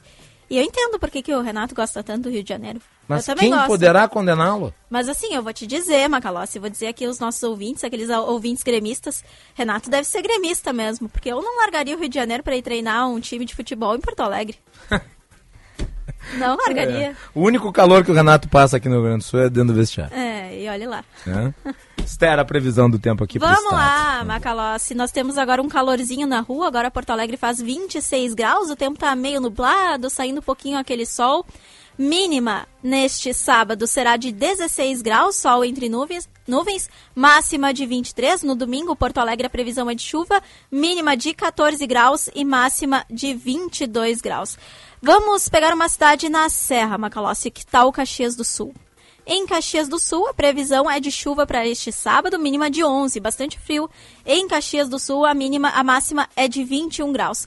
No domingo, porém, abre o sol para os nossos amigos na Serra, a mínima é de 10 graus e a máxima é de 21 graus. Vamos pegar o pessoal da praia, Tramandaí. O pessoal da praia vai ter um final de semana com sol entre nuvens no sábado, mínima de 17, máxima de 20 graus. E também no domingo. No domingo deve chover, 50% de chance de chuva, mínima de 16 e a máxima é de 20 graus. Vamos pegar em Uruguaiana, na fronteira do Rio Grande do Sul. Uruguaiana geralmente faz um pouco mais de frio. Uruguaiana neste final de semana, sol. Mínima de 14 graus no sábado, a máxima é de 27 graus, Macalossi. Para os nossos amigos da fronteira. Que maravilha, hein? Vai dar para pagar. O ideal seria um esse clima com o solzinho. litoral. É, o ideal seria trocar, né? O pessoal do litoral ganhar esse clima. E no domingo, mínima de 12, máxima de 26 graus, eu diria, para quem mora em Uruguaiana, dá para colocar aquele biquíni, aquela sunguinha. Só não tem pra- praia. Só não tem praia, mas aí pega sol na, na frente de casa. Na no- laje. Na laje, né, Macalossi? Sol da laje lá no Rio de Janeiro, né? O que, que tu acha? É, já Tudo pensou? Esther, muito obrigado. E deixa eu aproveitar aqui que você está no programa para dizer que eu lhe desejo. A Esther hoje está fazendo o seu último dia aqui na Band, ela está se transferindo para outro trabalho. E, Esther, eu gostaria, eu sei que falo em nome dos colegas da redação, eh, lhe desejar todo o sucesso do mundo. Nós vamos sentir falta do convívio diário aqui nos corredores e, e no nosso local de trabalho, que é ali eh, em que todos estamos juntos na redação. Mas saibas que tu tem um futuro brilhante pela frente e nós não eh, reduzimos a nossa convivência apenas a- ao local em que trabalhamos. Né? A gente criou uma amizade, essa amizade vai para além da redação E eu queria aqui lhe cumprimentar pelo trabalho e agradecer por todas as participações do Bastidores do Poder. Sempre foi um prazer tê-lo aqui conosco e certamente vai frutificar em outros ambientes. Muito obrigada, Tu que fizeste uma excelente cobertura esportiva lá no jogo né, eh, no Rio de Janeiro, com ampla repercussão e um sucesso e reconhecimento muito grandes. E é uma profissional que merece toda a valorização. Parabéns. Muito obrigada, Macalossi. Eu te agradecer, agradecer o espaço aqui no programa, agradecer a parceria, não só tua, mas aqui do pessoal da rádio. A Rádio Bandeirantes foi minha casa, eu comecei aqui. Agradecer, aproveitar, agradecer o Juan, que é o nosso produtor, meu amigo, e também agradecer ao Luiz Matos Braga, o Braguinha, que virou meu companheiro, meu parceiro, todo esse tempo de produção. Muito obrigada. Muito bem. Tá então. Beijo grande, Steph. Beijo. Vamos pro intervalo, voltamos à sequência.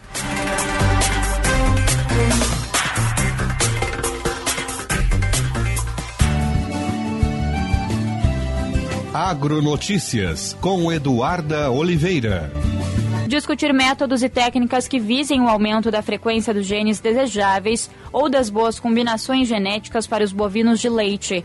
Este foi um dos objetivos de um evento sobre melhoramento genético do rebanho realizado pela Emater RS Ascar. Na ocasião, agricultores, extensionistas da entidade e lideranças acompanharam palestra e atividade prática sobre o assunto, com vistas a qualificar a produção leiteira no município a partir do uso de ferramentas que tornem o rebanho mais adaptado ao ambiente em que vive. De maneira resumida, o melhoramento genético com a intenção de colocar o que queremos e tirar o que não queremos dos animais é o que possibilitará a ampliação da frequência de genes desejáveis.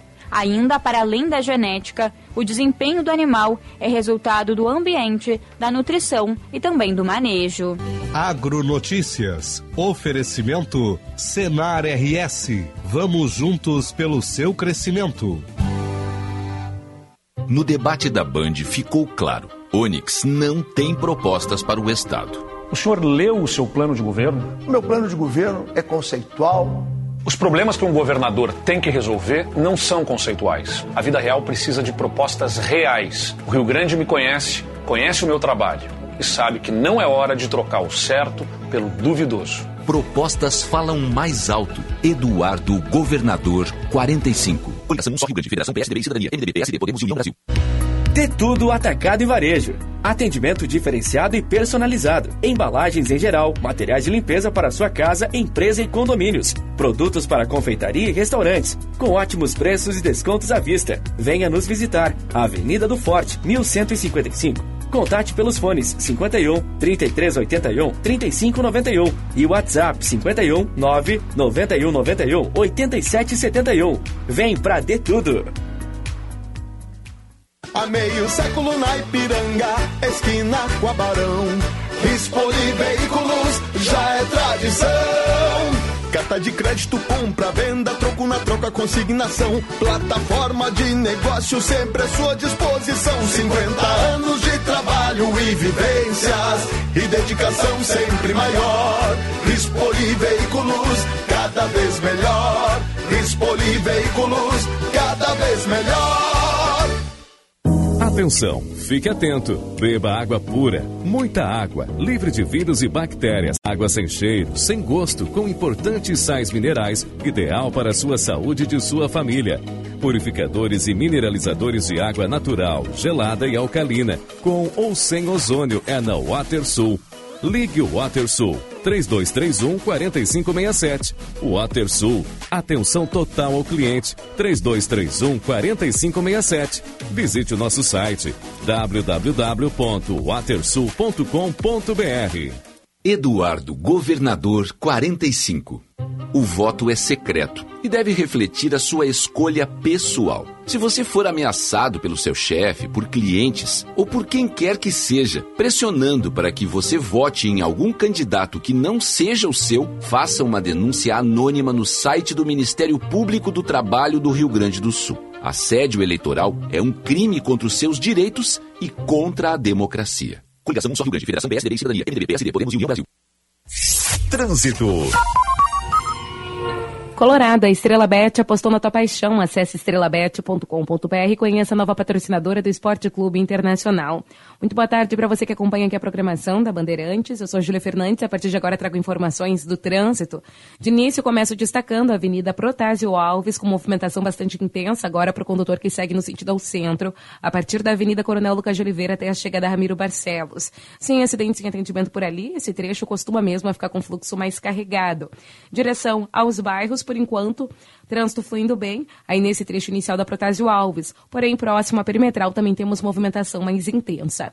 Falando da perimetral, a Avenida Carlos Gomes apresenta também fluxo um pouco mais acentuado neste momento para quem segue no sentido norte da via, entre a Avenida Luiz Manuel Gonzaga até a chegada à Avenida Plínio Brasil Milano. Colorado, a Estrela Bet apostou na tua paixão. Acesse estrelabet.com.br e conheça a nova patrocinadora do Esporte Clube Internacional.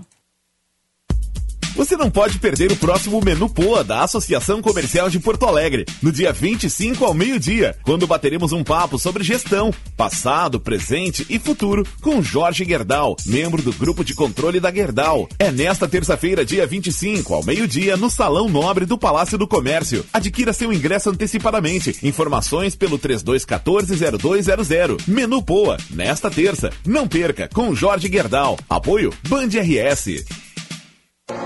Você sabia que nas lojas Zeiss Vision Center você encontra uma grande variedade de grifes renomadas?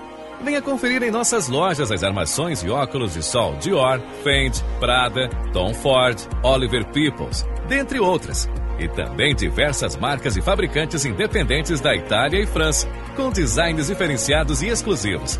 Venha nos visitar. Zeiss Vision Center, Iguatemi, Moinhos e Barra Shopping.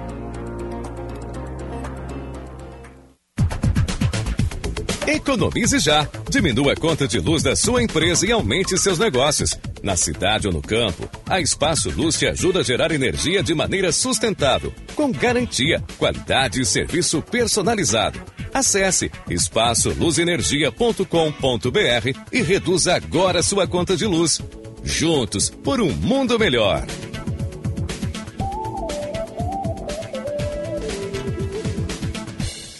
Para vencer o preconceito, para vencer a ignorância, procure conhecer o posicionamento dos candidatos sobre ciência e educação pública. Votar é mais que seu direito, é sua força. A Durg Sindical, em defesa da educação pública, gratuita e de qualidade.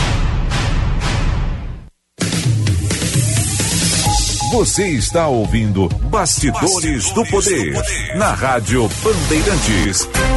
Com Guilherme Macalossi.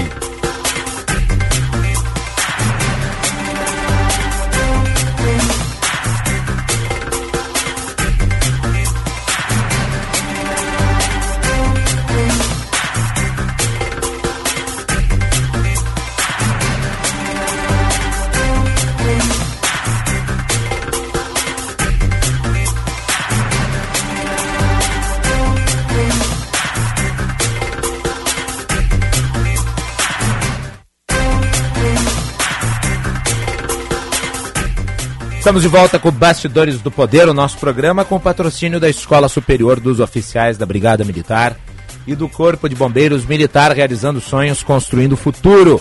Conheça o curso de Direito da ESBM com conteúdo voltado ao ingresso nas carreiras militares. O curso capacita você a ingressar numa das principais carreiras jurídicas do Estado. Saiba mais em www.esbm.org.br ou pelo telefone 981479242 e SBM, realizando sonhos, construindo o futuro. E Sinoscar, garanta o seu Chevrolet zero quilômetro no evento Arena de Vendas Sinoscar.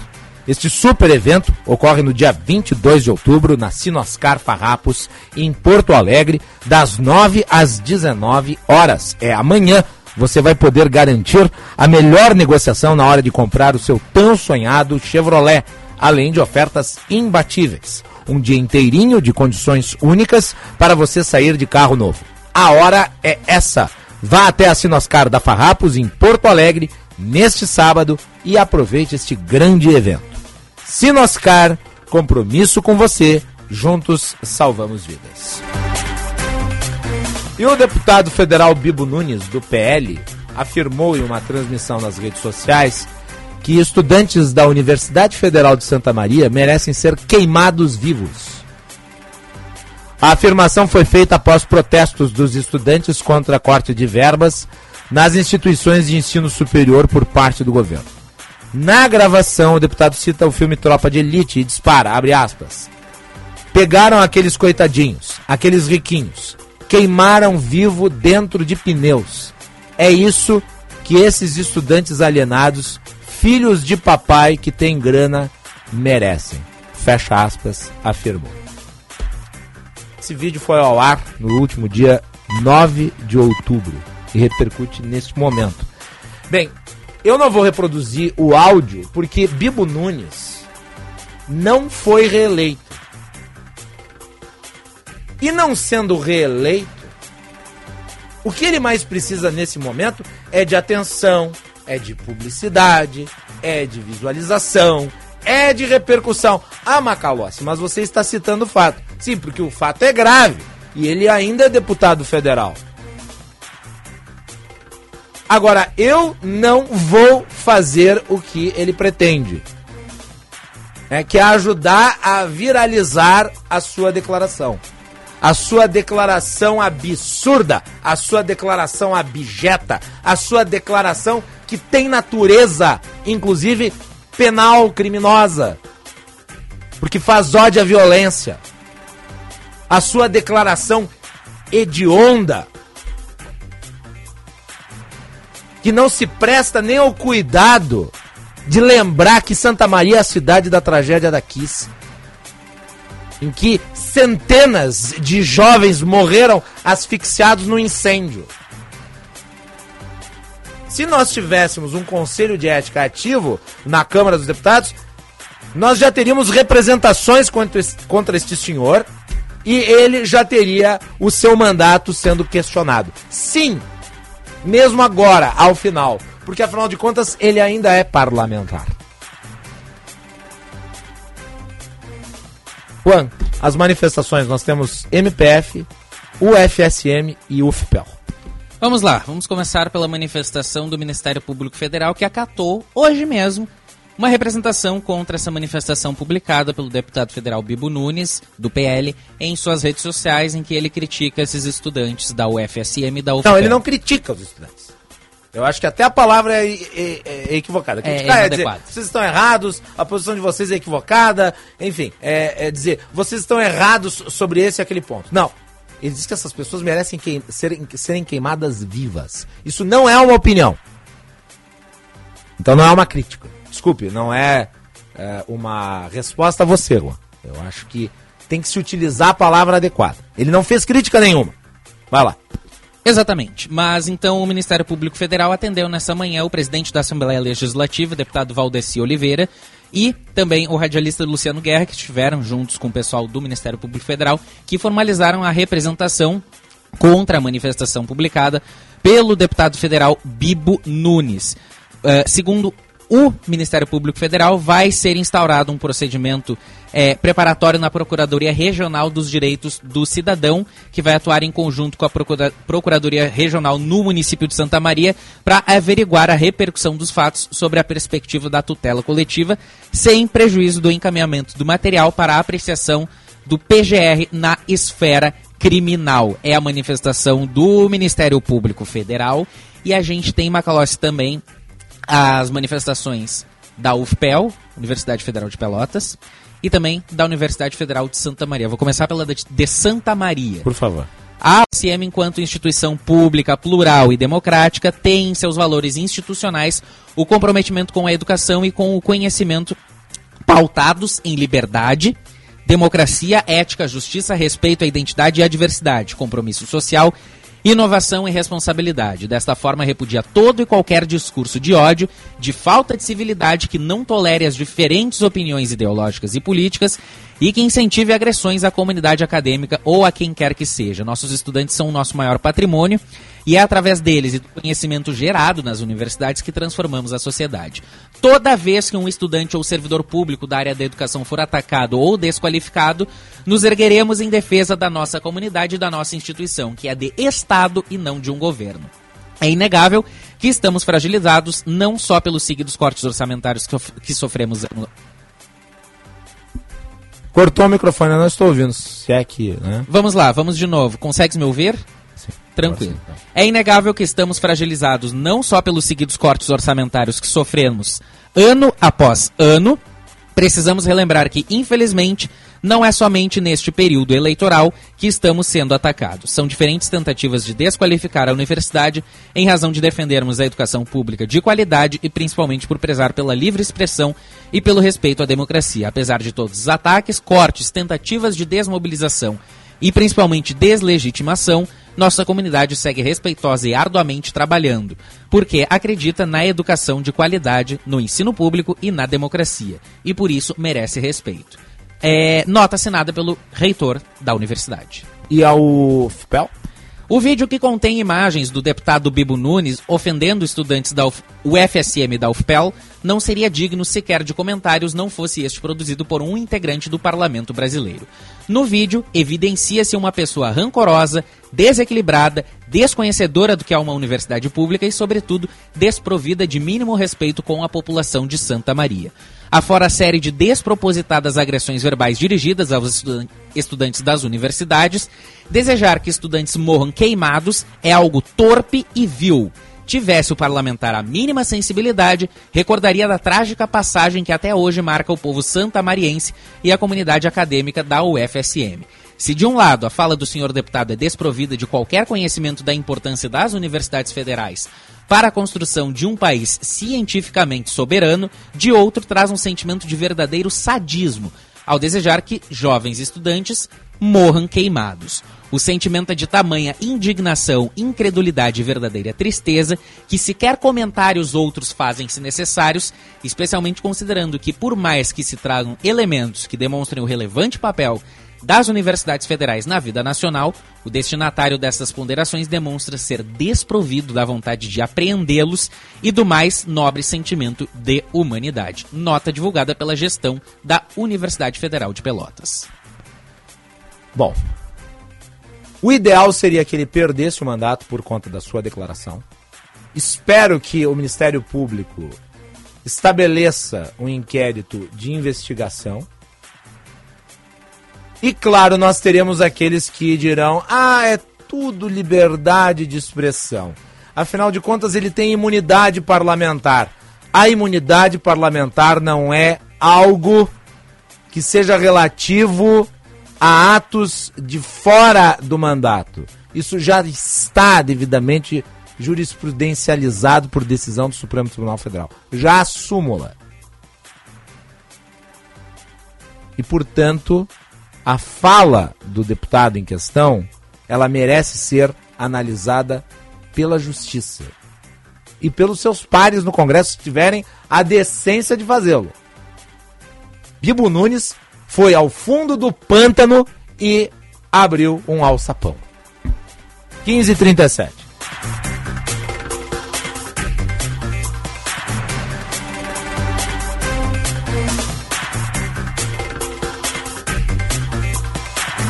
Professores transformam vidas mais do que compartilhar conhecimento.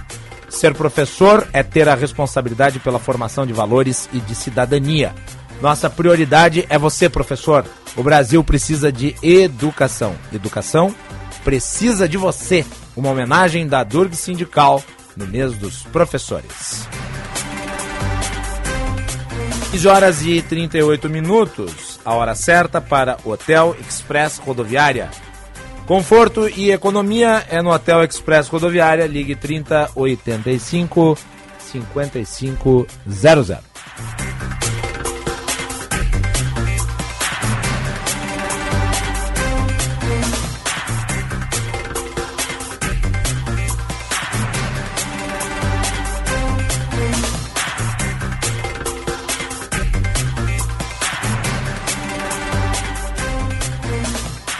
O ministro Paulo Guedes afirmou que o salário mínimo e as aposentadorias vão ser reajustados por menos, de acordo com a inflação do ano. Gustavo Sleman traz os detalhes. O ministro da Economia, Paulo Guedes, afirma que o salário mínimo e as aposentadorias vão ser reajustados pelo menos de acordo com a inflação. A declaração foi feita após uma palestra nesta quinta-feira na Confederação Nacional do Comércio de Bens, Serviços e Turismo, no centro do Rio de Janeiro. Guedes disse que as afirmações que o governo estaria estudando, propostas de não promover reajustes, não são verdadeiras. O ministro explicou ainda que existe a possibilidade de um aumento real em 2023. O jogo está correndo, é claro que agora, em janeiro, fevereiro, os aposentados e o salário mínimo serão corrigidos pelo menos igual à inflação. O que eu estou dizendo é que justamente pode até ser maior, nós estamos estudando. Em conversa com jornalistas, Guedes voltou a defender a taxação de lucros e dividendos para atender a demanda de pagamento do Auxílio Brasil. Segundo ele, uma proposta de emenda constitucional sobre o tema já está engatilhada. Paulo Guedes acredita que a medida deve ser aprovada o mais rápido possível. Tem uma PEC que está certa, que é essa, que é da transferência de renda dos mais frágeis, tributando justamente lucros e dividendos. Está lá.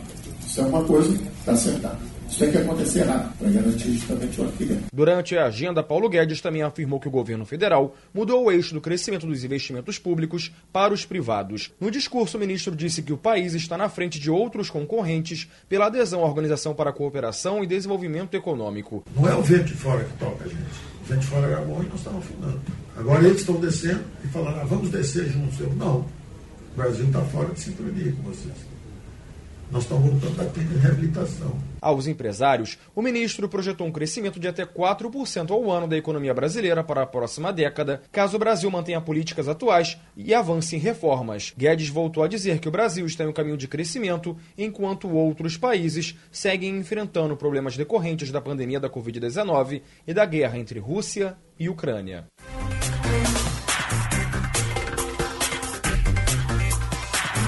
Muito bem, tá aí então 15 horas e 40 minutos. Temperatura em Porto Alegre agora é de 26 graus e 3 décimos. Vamos fazer um intervalo, voltamos com interatividade e a parte final do programa.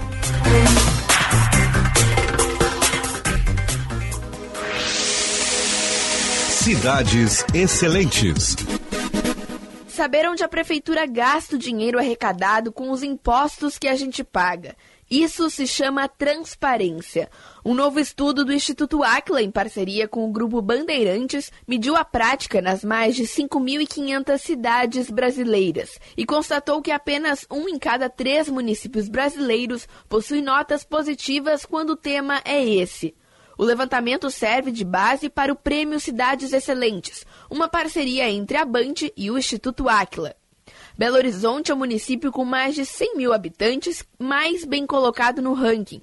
Com índice 99,8, a capital mineira ganhou destaque na qualidade e na consistência dos dados fiscais. No site da Prefeitura de BH, por exemplo, é possível ter acesso a informações importantes, como balanço anual, acompanhamento de serviços e obras da cidade.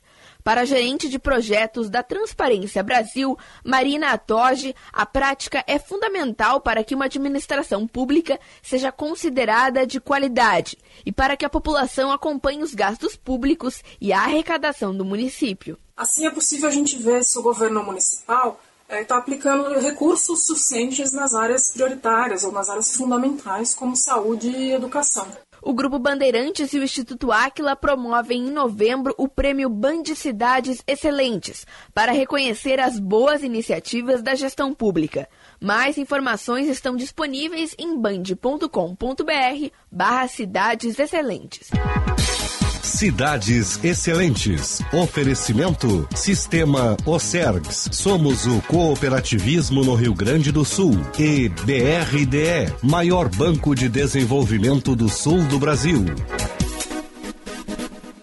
Proposta do Anis. Vou criar uma Secretaria Estadual da Primeira Infância e vamos redobrar a atenção à educação infantil. Para um Estado ser grande, deve cuidando hoje dos nossos pequenos. Proposta do Onix. Onix também vai ampliar o ensino em tempo integral nas regiões mais carentes e criar escolas cívico-militares. Transformar o Rio Grande. Agora é 22. Posição para defender e transformar o Rio Grande. PL, Patriota, Republicanos e Prós.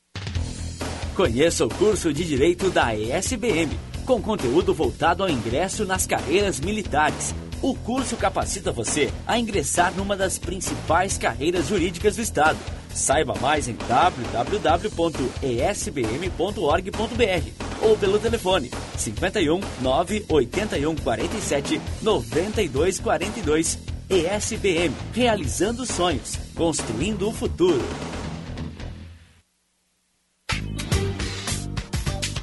Conheça o Kia Bongo, o veículo de carga da marca Kia que só precisa de carteira B para dirigir. Com capacidade de mais de 1.800 quilos, você poderá trabalhar com conforto e agilidade na terra, no campo ou onde você precisar. Leve o seu em até 60 vezes sem entrada na Kia Sun Motors. A pronta entrega em Porto Alegre, na Avenida Ceará 370 ou na Avenida Ipiranga 8113. Minuto Siemens. O Sindicato Médico do Rio Grande do Sul é a entidade que defende o médico, as condições de trabalho, a valorização do profissional e a saúde. Associe-se ao Siemens e tenha serviços especializados, ampla defesa e benefícios que possibilitam a qualidade de vida do profissional médico. Ligue 51 3027 3737.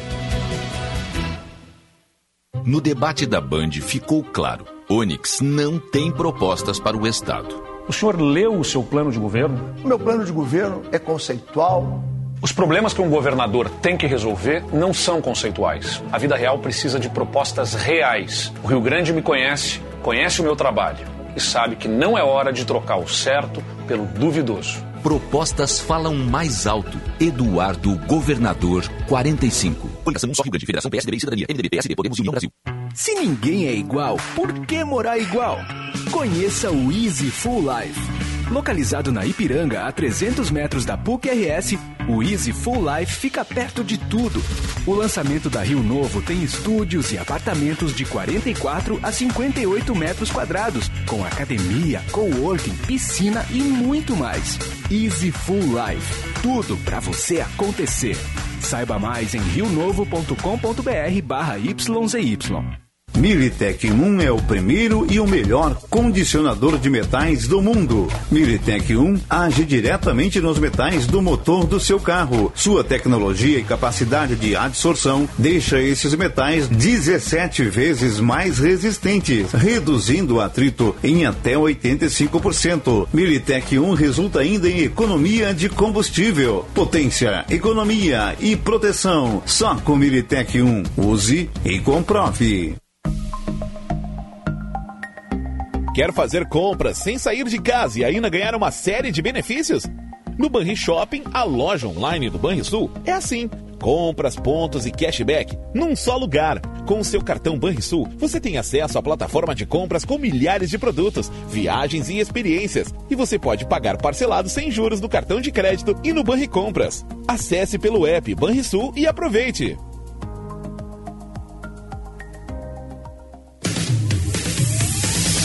Você está ouvindo Bastidores, do, Poder, na Rádio Bandeirantes. Com Guilherme Macalossi.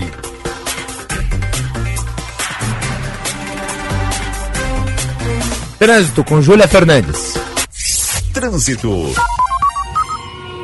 Matrículas abertas Colégio João Paulo I, do infantil ao ensino médio, construindo valores. Agende sua visita. Colégio João Paulo I, Higienópolis e Praia de Belas.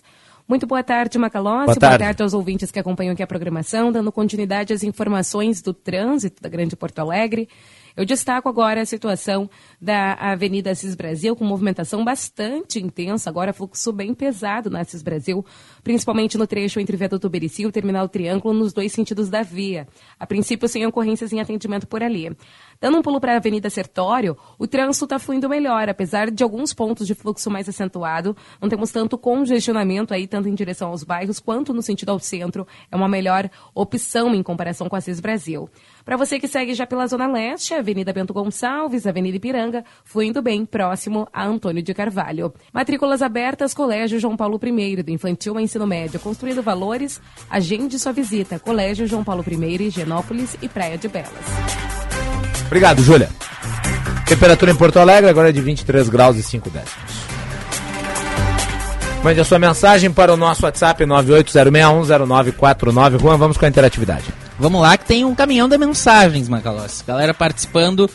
forte aqui do Bastidores do Poder. Mais tarde, mais para o encerramento do programa, eu trago outra parcial da nossa enquete, que continua bombando. Vamos lá. André Cisneiros eh, está dizendo: Eu estou muito satisfeito com este programa de jornalismo, falando do Bastidores do Poder. Obrigado. O Zinho Zanetti, boa tarde a todos na Band RS. Zinho Zanetti, que é de Criciúma, Santa Catarina, e diz que está sempre ligadinho aqui na Band RS, também no Bastidores do Poder. Muito obrigadinho. Romildo Leopoldo. E por falar em verdade, sempre me ocorre que o, Man- o que Manuel de Barros dizia: 10% do que falo é mentira e o resto eu invento. Eu não sei a, a que parte do programa ele estava se referindo ali, a mensagem foi enviada por volta de duas e meia da tarde, mas eu não saberia dizer. Repita a mensagem. E por falar em verdade, sempre me ocorre o que Manuel de Barros dizia: 10% do que falo é mentira e o resto eu invento. Que Não, sirva pra quem vestir a carapuça. Mensagem do Romildo Leopoldo aqui no nosso chat do YouTube. O pessoal aqui comentando também a entrevista do deputado estadual eleito Leonel Hadi, o Jefferson Duarte, o Fernando Santos, a Marta Schlichting, a Suzana Rossoni, o Cássio falando em relação ali a, a- a uma das partes da entrevista. Fechar as gôndolas dos supermercados em nome de uma ciência que ninguém nunca viu não foi autoritarismo? Mensagem do Cássio. Foi erro. Foi erro.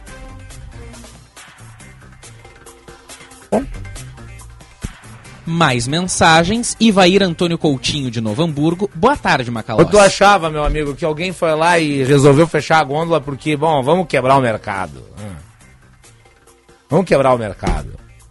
Não, foi um erro. Erros foram cometidos. E acertos.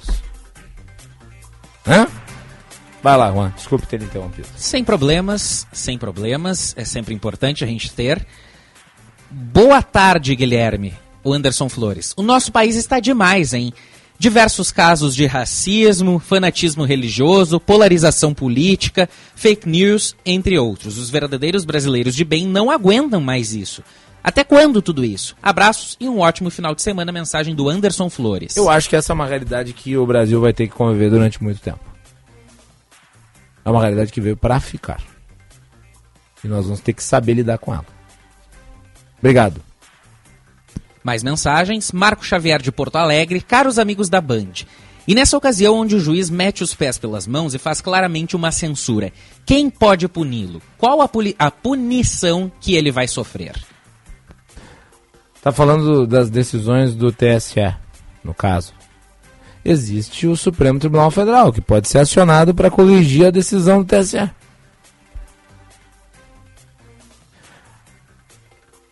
Próxima. Próxima mensagem. Hermes, do Monte Serra, aqui de Porto Alegre. Boa tarde. O jornalista parece estar em êxtase com as medidas de censura editadas recentemente pelo TSE. Mas eu Lamentável. critiquei as duas decisões em relação ao Brasil Paralelo e à Jovem Pan. Eu não entendi o que, que você ouviu.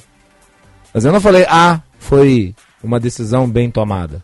Eu defendi outra coisa, eu defendi a resolução do TSE em relação aos links, em relação às- aos conteúdos já determinados que foram alvo de análise do plenário. As decisões relativas aos órgãos de comunicação eu condenei. Inclusive, a gente leu aqui no programa ontem as notas dos veículos. Então, vamos prestar atenção, né? Vai lá, Juan. Mais uma e depois encerramos. Temos mais uma.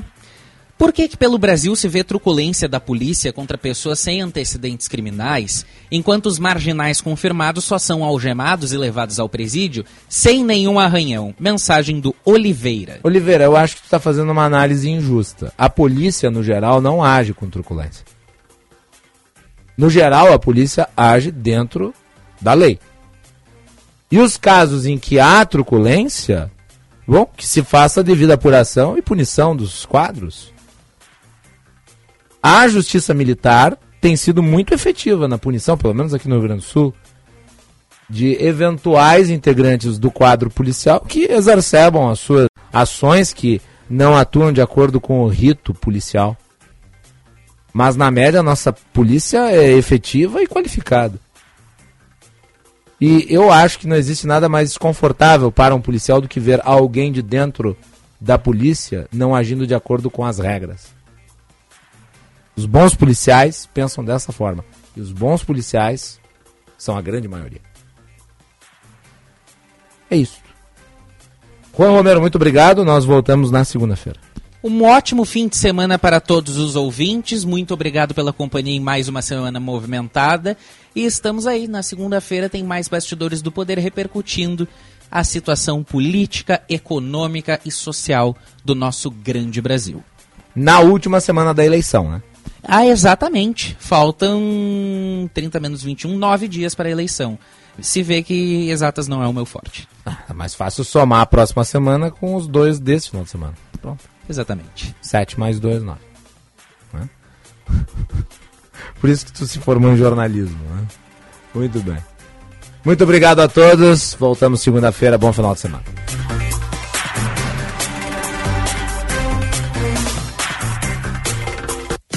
Você ouviu Bastidores, do, Poder, na Rádio Bandeirantes, com Guilherme Macalossi.